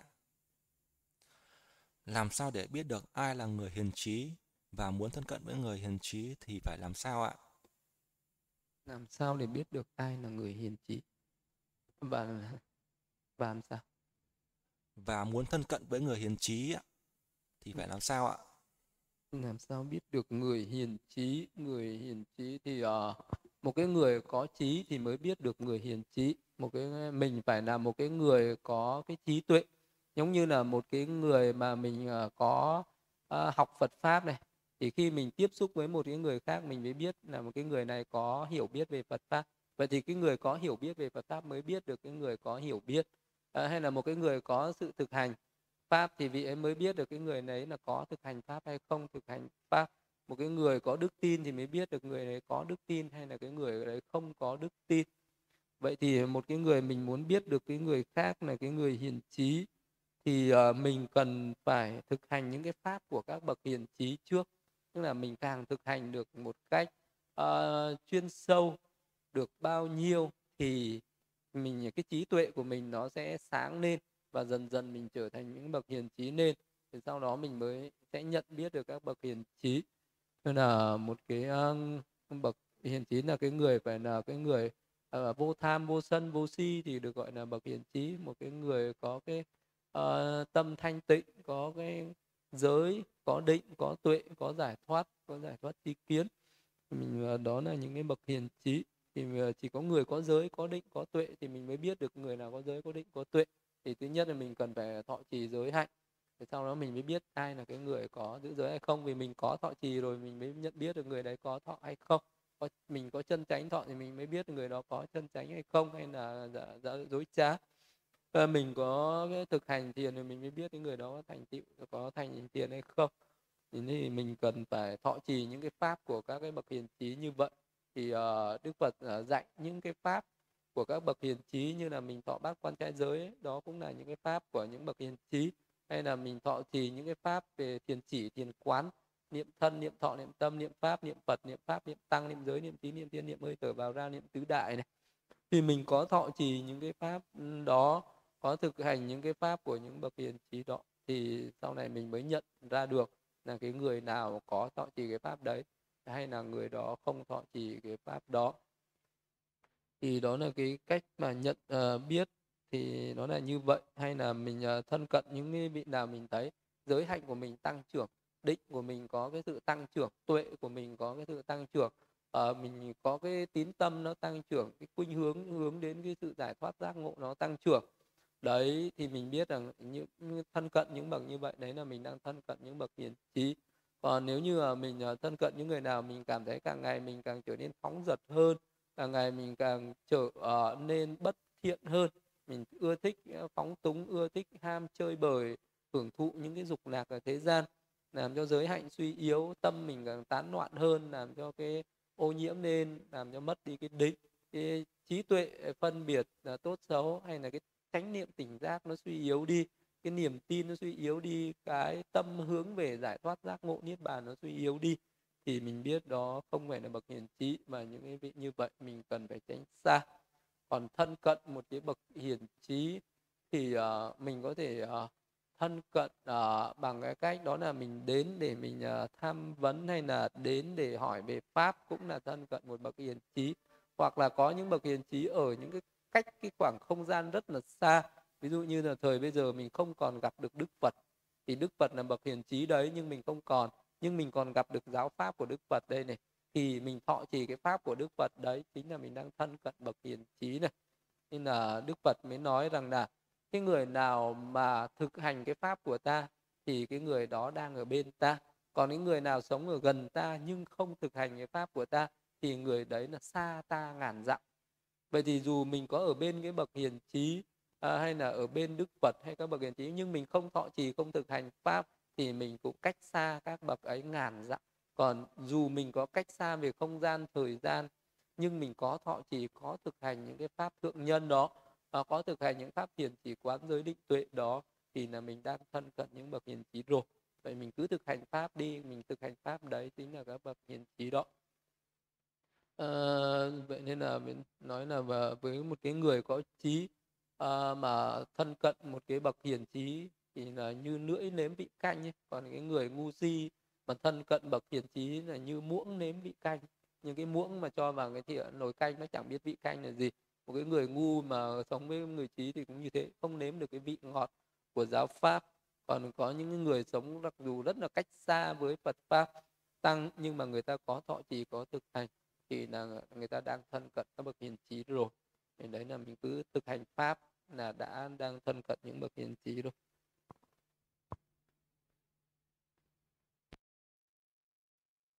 Dạ con thưa sư, con xin đọc câu hỏi tiếp theo của hành giả Tham Ma.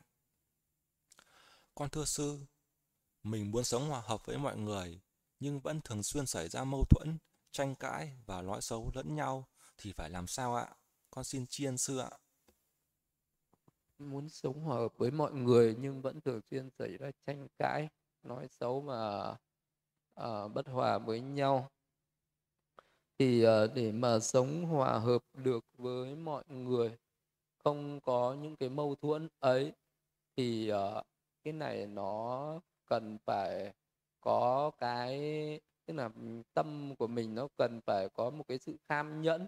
Là đôi khi uh, cái người đấy mà muốn sống hòa hợp thứ nhất mình phải có cái tâm từ có cái lòng à, cái tâm từ với các cái người sống ở xung quanh đó cả trước mặt lẫn sau lưng. Tức là cái vị đấy ngay ở trước mặt phải có cái thân uh, từ tức là không có thể hiện ra bằng cái sự khinh bỉ uh, qua những cái cái cử chỉ ở nơi thân. Đấy là có cái thân từ uh, ái có cái lời nói tức là mình không có nói những cái lời uh, mỉa mai uh, có những cái lời nói mà thể hiện cái sự kinh thường hay là có những cái lời nói khiến cho những cái người xung quanh đó bị tổn thương. Là một cái người mà mình nói ra những cái lời gì đó mình uh, chê trách chỉ trích uh, khinh thường thì sẽ khiến cho những người uh, người ta hận hận hực người ta oán hận ở trong lòng. Thì cái uh, đoàn cái sự hòa hợp đấy nó không thể phát triển được mà nó chỉ tăng trưởng thêm cái mâu thuẫn thôi. Vậy thì nó phải có cái từ khẩu nghiệp trước mặt lẫn sau lưng là vậy. Là mình phải nói ra một cái lời gì nó phải có cái tâm từ ái đi cùng chứ không được nói với cái tâm sân hay là với một cái tâm khiêu khích một cái tâm chỉ trích à, phỉ báng. Có cái từ ý nghiệp tức, uh, tức là mình phải ngay ở trong cái nội tâm của mình thường xuyên phải nghĩ về những cái điều tốt mà của cái người ở xung quanh đó. Như là, là mình không có nhìn vào cái mặt xấu mà mình phải nhìn vào cái mặt tốt. Biết là ờ, một cái người uh, biết uh, biết học Phật pháp này biết thực hành Phật pháp này có cái thân tức là biết cái tâm thành kính đối với tam bảo Phật pháp tăng này có cái tâm cầu đạo học đạo này thì đó đã là một cái người đáng quý rồi. Là một cái vị đó cái tâm như vậy là hiếm có ở trên đời rồi thì cái người ờ, đó mặc dù là người ta có cả những cái mặt tốt mặt xấu nhưng mà cái tâm của mình luôn luôn nghĩ về cái tốt uh, uh, nhiều hơn là nghĩ về cái xấu của cái người đó thì cái người đó sẽ sống hòa hợp. Và người đó mình muốn để hòa hợp được với mọi người ở xung quanh thì có những cái tâm từ và có cái tâm bi. Tức là mình thấy rằng mọi người đều là cái chúng sinh khổ đau đang tầm cầu cái sự giải thoát khổ đau có cái tâm hỷ là mong cho những người ta được thành tựu những cái điều mà người ta mong muốn. Chứ mình không có cái tâm ganh tị. Ờ, có cái tâm xả đó là ờ, thấy rằng mỗi người là chủ nhân của nghiệp là thừa tự của nghiệp mà họ đã tạo. Ừ, ờ, quán về cái nghiệp như vậy thì mình cũng giảm bớt được những cái mâu thuẫn những cái phiền não những cái, cái mâu thuẫn đến nhau như vậy. Thì uh, nó có rất là nhiều những cái pháp mà mình có thể áp dụng ừ, để sống hòa hợp. Uh, như là cái pháp nục hòa thân hòa cầu hòa ý hòa đấy ờ, uh, nội hòa kiến hòa giới hòa thì những cái đấy có cái sự hòa hợp lẫn nhau thì nó có cái sự hòa hợp. Có cái sự hòa hợp nữa mà có cái sự hòa hợp tốt nhất đó là mình ít ờ, tụ tập nói chuyện uh, nói những cái chuyện nhảm nhí và nói À, đến những cái riêng tư của người khác. Ví dụ như là những cái môi trường nào mà những cái người sống trong cái môi trường đấy nắm chuyện. Tức là cứ ngồi với nhau là đem chuyện người này ra nói bàn cái bàn bạc. À cái người này có cái mặt tốt thế này mặt xấu thế này. Thì thường thường cái tâm lý của con người là như vậy. Người ta nói cái tốt của người khác rất là ít. À, chỉ có những người nào cả cái thiên hạ này đã công nhận đồng ý đó là cái người tốt rồi và người ta biết là nói tốt những người này có lợi ích cho bản thân mình. Ví dụ như là có những người con luôn luôn nói tốt về những người cha của mình à, về những người thân của mình. À, bởi vì à, những người nói tốt đến những người thân của mình thì cái bản thân mình cũng được tốt nơi tức là để được thơm nơi đó. Thì mình mới nói tốt thôi chứ còn mình biết rằng nói tốt cho người này mình không lợi ích thì không bao giờ cái tâm lý con người nó muốn nói. Cái tốt người khác mà nó luôn luôn thích nói xấu người khác vì cái tâm lý muốn nói xấu người khác đấy nó làm cho cái tự ngã của mình cảm thấy là mình hơn người. À, mình biết rằng cái người mình đi nói xấu người khác để thể hiện rằng cái người đó thấp kém để cho mình khỏi bị tự ti. Tức là nếu như mình là đề cao người khác là tốt lên thì tự nhiên mình lại cảm thấy mình là người kém cỏi. Còn nếu như mình hạ thấp cái người đó xuống mình tự nhiên lại cảm thấy mình là cái người cao thượng. Đấy là cái tâm lý cái bản ngã cái ngã mạn cái ích kỷ ờ, của con người. Ờ, thích hay nói xấu người khác là vậy. Đó là cái bệnh à, phổ thông ờ, chung chung của cái thế giới này của cái thế gian này của cái phàm phu tục tử này. À, nhưng mà ở cái môi trường nào để mà bớt đi những cái phiền não đấy thì là cái môi trường đó là im lặng không nói chuyện phù phiếm thì nó mới không có uh, những cái mâu thuẫn này. Tức là để mà giảm bớt tối đa những cái sự nói xấu nhau để giảm bớt tối đa những cái mâu thuẫn những cái thù hiểm oán ghét lẫn nhau. Đó là cái môi trường đấy không có những người tụ tập để nói chuyện phù phiếm à, để bàn luận là tốt xấu về người này người kia. Vậy nên là ở cái môi trường tu đạo mà thấy ai tụ tập mà để nói chuyện này nọ thì phải à, tật suốt ngay những cái người nắm chuyện đó. À, người nắm chuyện đó ở môi trường nào là người ta sẽ chia rẽ người ta sẽ công kích người ta sẽ nói xấu những cái người tốt. À, đôi khi người ta nhằm vào những người tốt người ta nói xấu à, để người ta đánh bật cái người tốt đó ra để làm cho cái người đó trở thành cái người có mang tiếng xấu ở trên đời. Khi ở trên đời nó vậy chứ không phải là cứ người cứ tốt mà người ta sẽ nói tốt đâu. Nhiều người tốt người ta vẫn nói xấu còn có những người xấu thì người ta lại nói xấu nhiều hơn nữa để cho thỏa mãn nên là cái người nào trong cái môi trường ấy hãy im lặng không nói chuyện gì cả không bàn luận những chuyện tốt xấu của người khác thì cái môi trường đấy sẽ ít có những cái chuyện uh, mâu thuẫn sẽ ít có những cái sự nói xấu lẫn nhau. Thì cái môi trường đấy luôn luôn im lặng luôn luôn tránh niệm tỉnh giác luôn luôn nỗ lực thực hành luôn luôn niệm về cái chết ở trong bản thân mình. À, thì không còn thời gian đâu mà bận tâm mà quan tâm đến cái tốt xấu của người khác nữa thì nó sẽ bớt đi những cái chuyện uh, phù phiếm nó bớt đi những cái chuyện uh, nói xấu lẫn nhau đó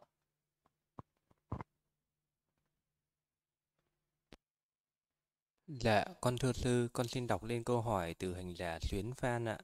Dạ, con cung kính đảnh, con xin cung kính đảnh lễ sư. Xin sư cho con hỏi. Thưa sư, con ngày thực hành bốn đời thiền, nhiều là hơn hai tiếng, ít là một. Con thấy con thay đổi, nhiều phiền não không khởi lên, nhưng vọng tưởng vẫn tới. Bắt đầu vào thời thiền là con buông thư toàn thân, niệm ân đức Phật, được khoảng 5 phút thì có ánh sáng, cứ dần dần sáng lên suốt thời thiền, và hết ngày này sang ngày khác, con hướng tâm thì có hỷ lạc và con nhất tâm đến quang tướng đó. Con thưa sư, con cứ vẫn tiếp tục thực hành như vậy có được không ạ? Con xin chiên sư ạ này nó còn xem mình đang thực hành phát triển gì nếu mình thiền niệm ân đức Phật ấy thì mình sẽ lần lượt niệm ân thứ nhất Arahang rồi niệm đến ân thứ hai Samasambuddho niệm ân thứ ba Vichacharana Samano niệm ân Sugato Lokavidu. Niệm dần dần hết cả chín ân như vậy cho nó thuần thục đi. Còn nếu như mình đang thực hành thiền hơi thở thì ờ, uh, mình để tâm vào hơi thở khi nó có xuất hiện quang tướng mình có thể duy trì cái quang tướng đó uh, được 2 đến 3 tiếng liên tục không? Mà ngày nào cũng như ngày nào liên tục như vậy. Mà cái định nó vẫn rất là tốt rồi. Thì mình hãy thực hành thêm một bước nữa là để tâm sang cái tự tướng đó. Chú tâm ở trên hơi thở một uh, thời gian như khoảng uh, gần một tiếng cho cái quang tướng đó nó mạnh mẽ được rỡ lên. Để sau đó mình chuyển tâm sang mình nhận biết cái tự tướng đó duy trì tâm ở trên tự tướng đó cho đến hết thời thiền mà cứ làm được như vậy thì những hôm sau mình sẽ giảm bớt cái thời gian chú ở hơi thở uh, xuống uh, từ một tiếng xuống 50 phút 40 phút 30 phút 20 phút 10 phút dần dần như vậy rồi mình tăng cái thời gian chú ở trên tự tướng lên nên cái bước tiếp theo thì hãy thực hành như thế Dạ, con thưa sư, con xin đọc lên câu hỏi từ hành giả sen trắng ạ. Dạ, con kính bạch sư, xin sư cho con hỏi, sư có ước nguyện xây dựng ngôi chùa trở thành trường thiền và sẽ thực hành như những ngôi chùa bên Myanmar như quý ngài Ba Âu không ạ? Thực hành ngôi dạ, con xin đọc lại trở thành trường thiền. Thì uh, ngôi chùa là một cái chú xứ thực hành thiền thì nó phải tùy duyên tùy nhân duyên. Uh, như là mình chỉ cần biết rằng là uh, thì, um, uh, mọi người có cái tự thực hành. Những cái pháp thiền chỉ quán. Và cái mỗi ở một cái quốc độ thì nó có cái sự khác nhau. À, ở một cái vùng miền mỗi vùng miền nó có cái sự khác nhau. Thì mình không thể lấy mình không thể so sánh được ấy. Ờ, chứ mình ờ, không thể có cái sự tham vọng uh, ngông cuồng. Uh, mình nghĩ rằng uh, mình cũng có thể làm được như các ngài. Các ngài ba la mật của các ngài nó khác uh, công đức cái phước này ý nguyện của mỗi người mỗi khác nhau. Như là một cái người mà mình lấy bản thân mình để so sánh một vị Phật chẳng hạn thì đó là một sự ngông cuồng lớn. Hay là một cái mình mà lấy mình để so sánh với những cái bậc có đức hạnh lớn hơn thì nó sinh ra ngạo mạn. Khả năng của mỗi người thực hành pháp hay là mình có uh, thể uh, làm được một cái những cái việc uh, gì cho giáo pháp được bao nhiêu thì biết bấy nhiêu thì tốt bấy nhiêu ờ, để làm được đến đâu thì mình uh, biết đến đó Dạ, con thưa sư, con xin đọc lên câu hỏi từ hành giả thiện trí ạ. Dạ, kính thưa bản tê, thế nào là sự đoạn tiệt? Thế nào là đoạn thế nào là sự đoạn trừ tuyệt đối thân kiến ạ? Một người Phật tử tại gia còn công việc phải giao tiếp với xã hội, nên vị ấy có nhu cầu làm đẹp cho thân bằng đẹp, vậy vị ấy còn bị thân kiến chi phối đúng không ạ? Con xin chiên sư ạ. Thân kiến là một cái vị đấy phải hiểu rõ ra được cái thân này, thân năm uẩn này. Là cái vị đấy phải thấy được cái phải phân tích ra được cái thân này là sắc uẩn phải thấy được cái sự tập khởi nguyên nhân sinh ra sắc thấy được sự đoạn diệt thấy được con đường đơn đoạn đoạn diệt của xác thấy được cái tính sinh diệt của cái xác này nó vô thường của vô ngã rồi cũng như vậy với thọ tưởng hành thức. Thì đó phải phân biệt ra được thọ uh, ra được tưởng ra được hành thức là phân biệt ra được những cái pháp chân đế đó ở cái mức độ thật sự tuyệt đối. Rồi vị ấy tuệ chi được cái sự sinh diệt thấy được sự vô thường của vô ngã của nó. Vị ấy thể nhập với cái sự vô thường của vô ngã ấy. Vị ấy chứng được niết bàn à, vị ấy giác ngộ được cái pháp siêu thế à, thấy được cái đạo quả thứ nhất đấy thì uh, vị ấy mới thoát trừ là đoạn trừ được thân kiến tức là đoạn trừ được cái tà kiến ở nơi thân biết rằng cái thân này không phải là tao không phải của tao không phải tự ngã của ta biết rằng nó là vô thường nó là khổ nó là vô ngã tuệ chi rõ ràng nó là như vậy cho nên cái tà kiến về thường lạc ngã tịnh nó không thể khởi lên. Uh, cho bất cứ trong một cái hoàn cảnh gì thì không bao giờ nó còn coi rằng cái thân này là thường là nạc là ngã là tịnh nữa, mà nó luôn luôn là vô thường, khổ, vô ngã và bất tịnh mà thôi. Thì đấy là một cái vị ờ, đó đã đoạn trừ được những cái tà kiến ở ở nơi cái thân năm uẩn này là như vậy. Khi mà vị đó đoạn trừ được như vậy rồi, thì vị đó sẽ luôn luôn thể nhập với cái trí tuệ đó, trí tuệ giác ngộ đó. Thì cái sự tham ái với cái thân, cái chấp thủ với cái thân năm uẩn này là nó đã giảm đi rất nhiều rồi, nó đã suy yếu đi rất nhiều rồi cho nên là cái sự tham ái dính mắc vào cái bản thân của mình nó rất thấp. Cho nên cái vị đấy uh, sẽ không bao giờ còn ưa thích trang điểm mà cho cái thân này nữa. Thì cái người còn tham ái với cái thân mới thích trang điểm cho thân. Thì cái người mà cái vị đó đã nhàm chán thấy cái thân này nó bất tịnh hôi thối rồi thì uh, cái vị đấy cái nhu cầu về cái sự trang điểm cho cái thân nó không còn nữa. Vì với bản thân cái vị đấy lúc nào thân này cũng là thối chứ không bao giờ cái thân này còn thơm lúc nào thân cũng là bất tịnh. Chứ không bao giờ cái tâm này cái thân này nó là tịnh. Thì đấy mới là cái sự đoạn trừ thân kiến là vậy đó. Còn uh, vị đó uh, còn trang điểm cho cái thân thì còn tham ái. Nhưng mà cũng có người người ta chỉ làm do cái nhiệm vụ do cái công việc do cái, cái việc uh, người ta uh, biết rằng là mình cần phải như thế này à, vì một cái công việc nhiệm vụ gì đó mà không hề có cái sự tham ái dính mắc ở trong đó. Cái điều đó mình không thể thể nói không thể nhìn cái cái hình tướng bên ngoài mà suy luận suy xét về cái tâm thức của người ta được. Như là bà Visakha bà chứng được uh, sơ quả đoạn trừ được thân kiến hoài nghi giới cấm thủ rồi nhưng bà vẫn trang điểm động nẫy xinh xắn và vẫn mặc những cái đồ ờ, rất là giá trị quý báu. Thì cái đấy mình cũng không thể nói rằng cứ những cái người nào mặc đẹp mà xinh xắn là những cái người còn uh, tham ái với thân thì cái này uh, nó còn ừ, chỉ có nội tâm thì mới biết được chứ còn nhìn cái hình tướng bên ngoài không nên đánh giá con người đó cái tâm của họ là sao Dạ, con thưa sư, con xin đọc câu hỏi từ hành giả Đức Mạnh ạ.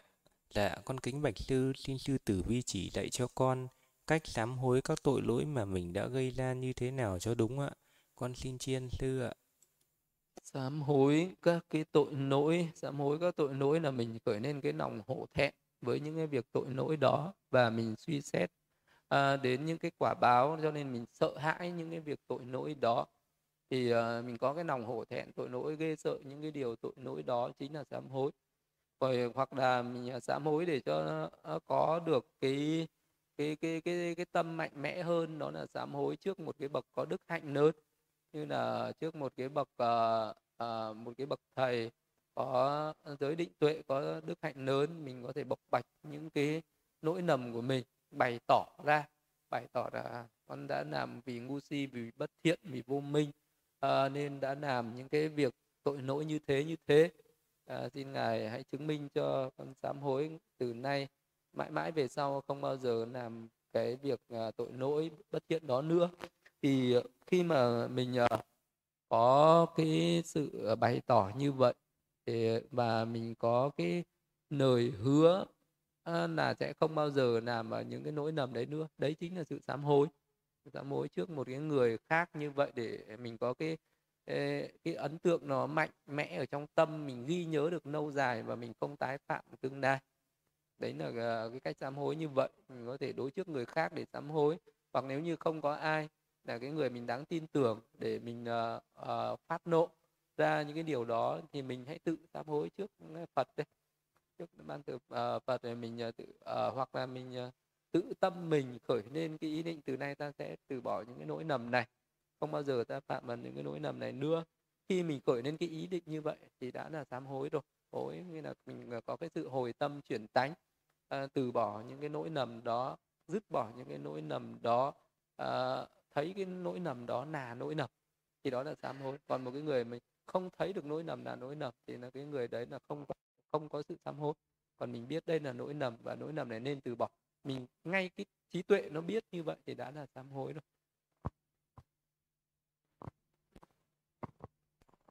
Dạ, con thưa sư, con xin đọc lên câu hỏi từ hình là Quang Hải ạ. Dạ, con bạch sư xin sư cho con hỏi, một vị Bồ Tát và một vị A-la-hán thì công phu hành trì và tu tập giống và khác nhau ở điểm nào ạ? Con xin kính tri sư ạ. Một vị Bồ Tát ở đây là muốn nói một cái vị đấy đang thực hành Bồ Tát đạo để trở thành một vị Phật chánh đẳng giác trong tương lai. Thì ờ, đó có thể được coi là một vị Bồ Tát. Một vị Bồ Tát ấy thì uh, uh, vị ấy sẽ thực hành uh, 10 cái pháp ba la mật như là bố thí ba la mật, ừ, chỉ giới ba la mật, rút gia ba la mật, trí tuệ ba la mật, à, từ uh, à, từ tâm ba la mật, xả tâm quyết định ba la mật, thân thật ba la mật tam nhẫn ba la mật tinh tấn ba la mật tức là đầy đủ 10 cái pháp ba la mật này, thì vị đó có thể có những kiếp vị đó chuyên một cái pháp ba la mật như là bố thí. Có những kiếp thì vị đó chuyên về một pháp ba la mật như là xuất gia. Thì cái vị bồ tát ờ, sẽ là cái người thực hành những cái pháp ba la mật như vậy. Nhưng trong khi còn đang thực hành bồ tát đạo thì vị ấy là một phàm phu tức là vị ấy vẫn còn tham sân si uh, chứ chưa phải là một bậc thánh nhân. Mặc dù vị ấy có thể là một vị bồ tát được đức phật thọ ký rồi có thể là một vị bồ tát mới khởi cái ý định mình sẽ tu tập tích lũy các ba la mật để trở thành một vị phật trong tương lai. Thì khởi lên cái ý nghĩ như vậy thì ờ, cũng được gọi là vị bồ tát nhưng bồ tát ấy chưa thành tựu. Còn một vị ờ, đang hành bồ tát đạo mà được một vị phật thọ ký rồi thì đấy là một bộ vị bồ tát bất thối nuôi thì cái vị ấy tùy theo từng kiếp. Nếu mà có những kiếp gặp Phật pháp vị ấy cũng có thể xuất gia trở thành một vị tỳ kheo có thể thuộc lòng tam tạng cũng có thể thực hành được uh, tứ thiền bát định có thể có được uh, ngũ thông hiệp thế. Nhưng một vị bồ tát thì vị ấy không chứng các cái quả thanh văn. Tức là vị ấy không chứng sơ quả nhị quả tam quả hay tứ quả. Vị ấy không chứng những cái quả vị thánh nhân khi chưa đủ các ba la mật để trở thành một vị phật thánh đẳng giác thì vị ấy không chứng đắc đạo quả gì cả. Vị ấy có thể chứng được thiền chứng được thần thông nhưng không chứng đạo quả. Hoặc là có những kiếp vị ấy khuynh hướng về bố thí thì vị ấy bố thí rất là cao. Có những kiếp vị ấy khuynh về tinh tấn có những kiếp thì vị ấy có khuynh hướng về giữ giới tùy theo từng kiếp mà vị ấy thọ trì khác nhau. Còn một vị ana hán tức là một vị thanh văn giác thì vị ấy sẽ uh, cũng có những kiếp vị ấy tích lũy các ba la mật giống như vị bồ tát vậy tức là có những cái kiếp vị ấy từng tích lũy các ba la mật như thế. Cũng bố thí ba la mật cũng giữ giới ba la mật cũng từ tâm xả tâm chân thật quyết định ba la mật. À, nhưng mà ở cái mức độ cái thời gian tích lũy các ba la mật nó ngắn hơn. À, và hay là cái vị đấy là cái vị chuyên tâm thực hành tiền chỉ quán. Tức là cứ luôn luôn giữ giới định tuệ thì vị ấy rất nhanh chóng chứng quả la hán. Nếu như một vị nào mà cứ nỗ lực thực hành giới định tuệ mạnh mẽ thì vị ấy sẽ hướng đến chứng đắc đạo quả à, một cách nhanh chóng. Còn ờ, có những vị thì ờ, vừa thực hành giới định tuệ nhưng mà vị ấy vẫn ờ, thực hành những cái hạnh giống như những vị bồ tát khác. Cũng thực hành những 10 hạnh ba la mật vậy cho đến khi mà cái giới định tuệ của vị ấy viên mãn thì vị ấy chứng được các cái đạo quả. Uh, thanh văn sơ quả nhị quả tam quả tứ quả khi chứng các đạo quả rồi thì vị ấy đoạn trừ phiền não và vị ấy sẽ chứng uh, sẽ nhập niết bàn trong cái kiếp đó. Vị ấy không còn đi luân hồi tái sinh nữa. Còn một vị bồ tát thì sẽ vẫn còn luân hồi tái sinh dài dài. Để khi nào viên mãn các ba la mật vị ấy trở thành một vị phật. Rồi vị ấy mới nhập niết bàn và lúc đấy vị ấy mới chấm dứt luân hồi tái sinh. Thì nó có sự khác nhau như vậy. Dạ, con thưa sư, con xin đọc lên câu hỏi từ một hành giả trên YouTube ạ. Dạ, con kính thưa sư, xin sư cho con hỏi, tầng thiền phi tưởng phi phi tưởng xứ là ý nghĩa như thế nào ạ? con xin kính tri ân sư phi tưởng phi phi tưởng xứ đây phi cũng nghĩa là không tưởng có nghĩa là những cái ờ, những cái tâm uh, tưởng ghi tưởng nhớ ấy, hay là nói chung cho là tâm thức tâm thì đi kèm với tưởng nó luôn luôn đi kèm với thức với xúc với thọ tưởng này tư nhất hành mạng quyền tác ý tâm tứ tức là tất cả các tâm và tâm sở. Nói chung để tưởng vì ở trong cái tầng thiền tâm nó phải hướng đến một cái đối tượng. Uh, nó tránh niệm tỉnh giác trên một đối tượng cho nên gọi là tưởng. Uh, vậy thì trong cái tầng thiền phi tưởng có nghĩa là không còn tưởng. Nhưng mà cái câu sau lại nói là phi phi tưởng. À, vậy thì không còn nhưng không phải không còn. Đấy là vậy có nghĩa ý muốn nói rằng còn tưởng à, tưởng gần như hết. Ừ, nhưng ờ, không phải là hết hẳn.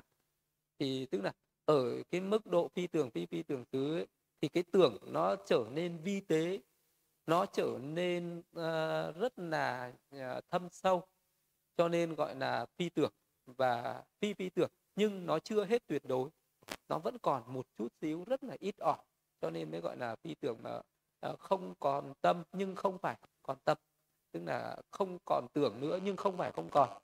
Là nó còn nhưng nó còn rất là ít thôi.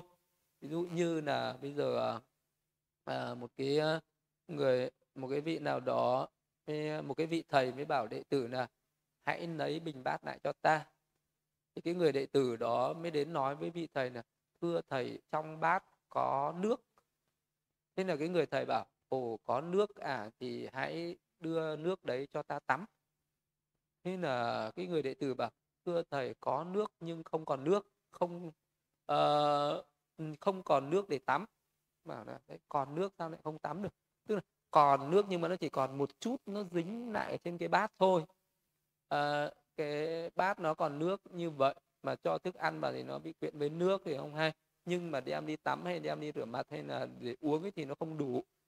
Vậy cho nên là nó còn nhưng nó chỉ còn dư sót một chút xíu một chút rất là ít. Cho nên là mới gọi là phi tưởng mà phi phi tưởng là vậy tức là không còn tưởng nhưng không phải không còn tưởng. Nó còn một chút xíu tưởng nó khởi lên ở trong cái tầng thiền đó. Cho nên gọi là phi tưởng phi phi tưởng.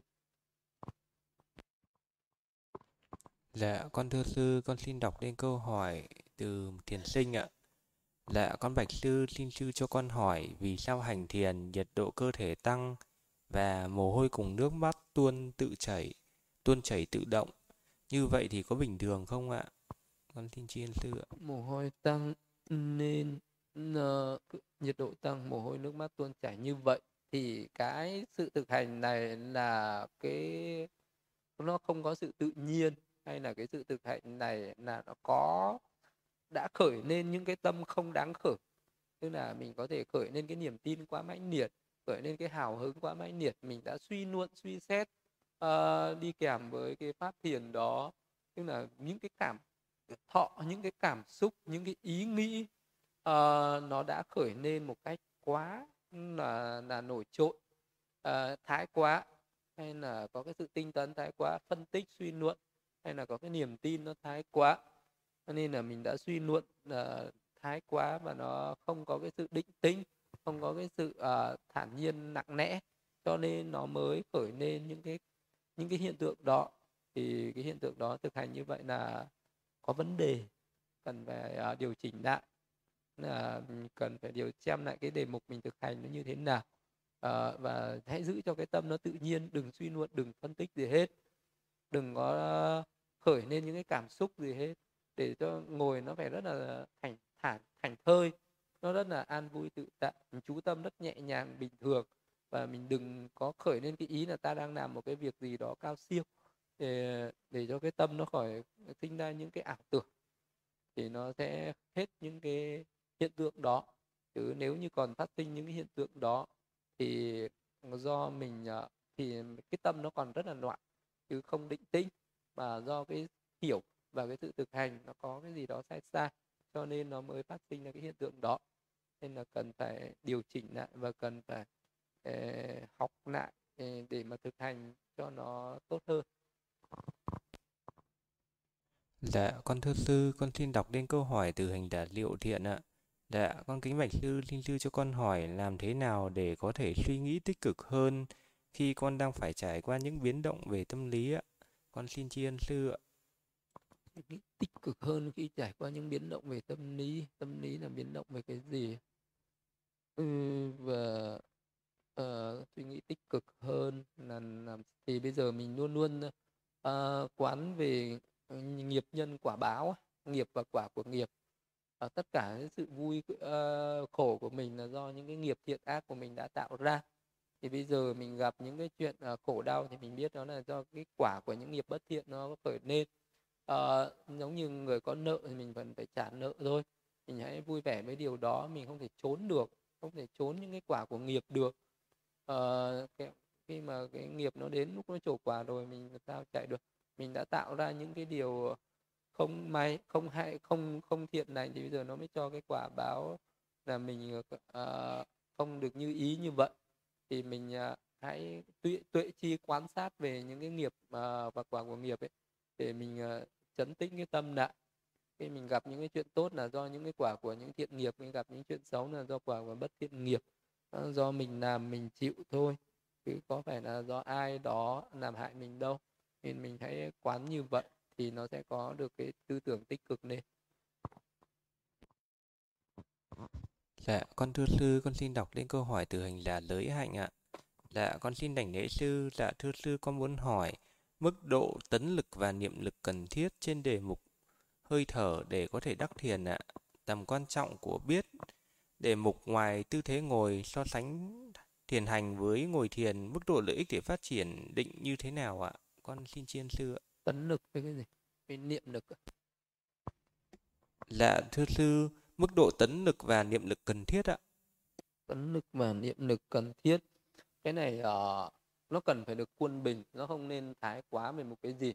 Nếu như là mình tinh tấn ấy, thì mình uh, cần uh, phải hiểu cái mức độ tinh tấn nó vừa phải giống như người đánh đàn ấy.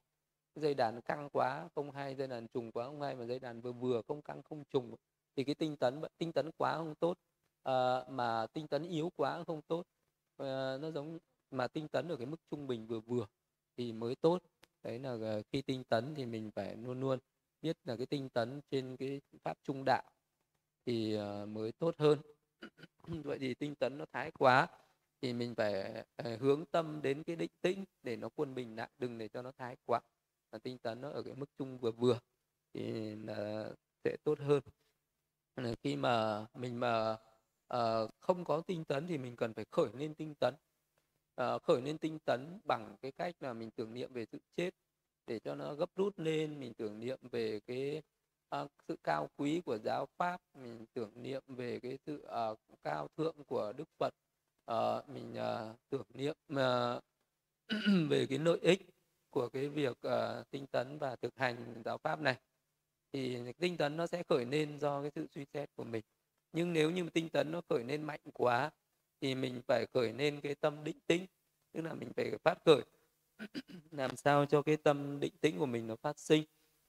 Ừ, cách là mình biết quân bình các căn lại à, rồi làm cho cái tâm của mình nó nặng nẽ lại à, nó, nó thản nhiên ra một chút thì cái tâm nó sẽ định tĩnh xuống. Tức là lúc ấy mình uh, giảm bớt cái suy xét phân tích đi để cho nó nặng nẽ thản nhiên lại thì nó sẽ quân bình lại. Đừng để cho tinh tấn nó thái quá mà cũng đừng để cho nó yếu quá. Đấy là tinh tấn còn niệm niệm thì uh, nó không cần uh, phải quân bình với cái gì hết. Niệm nghĩa là mình luôn luôn ghi nhớ không quên thì đấy là niệm. Khi mà cái tâm của mình nó ghi nhớ một cái gì đó liên tục mà nó không quên thì nó tạo thành một cái sức mạnh. Cái sức mạnh của niệm tức là nó ghi nhớ liên tục đi đứng nằm ngồi ăn nói ngủ nghỉ. Lúc nào nó cũng có cái sự tỉnh giác thì nó sẽ có chánh niệm. Vậy thì cái cái tỉnh giác nó sẽ làm tăng cái chánh niệm lên. Mình có chánh niệm thì mình sẽ có tỉnh giác có tỉnh giác có chánh niệm. Vậy là cái đấy là niệm lực là liên tục không gián đoạn là được rồi. Còn tinh tấn thì phải biết tăng giảm tùy theo từng lúc từng nơi. À, lúc nào đáng tăng thì phải tăng lúc nào đáng giảm thì phải giảm. Đấy là tinh tấn là vậy. Tinh tấn ở nơi thân uh, nó khác còn tinh tấn ở nơi tâm nó khác.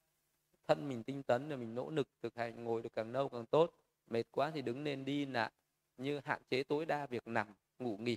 Tức là càng ít nằm càng tốt càng ngồi với đi nhiều càng tốt. như thế thì mình sẽ duy trì được cái tinh tấn ở nơi thân.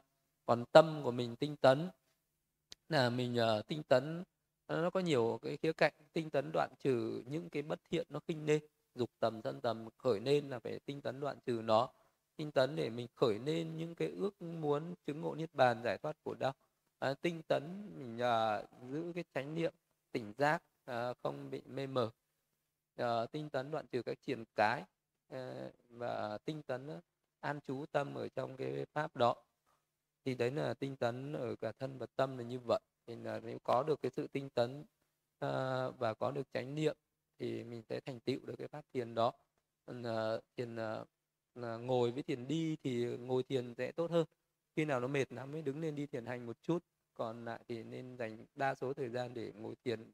Ngồi thiền định sẽ thâm sâu mạnh mẽ và phát triển nhanh hơn. Dạ, con thưa sư, con xin đọc lên câu hỏi từ hành là Huệ Nguyễn ạ.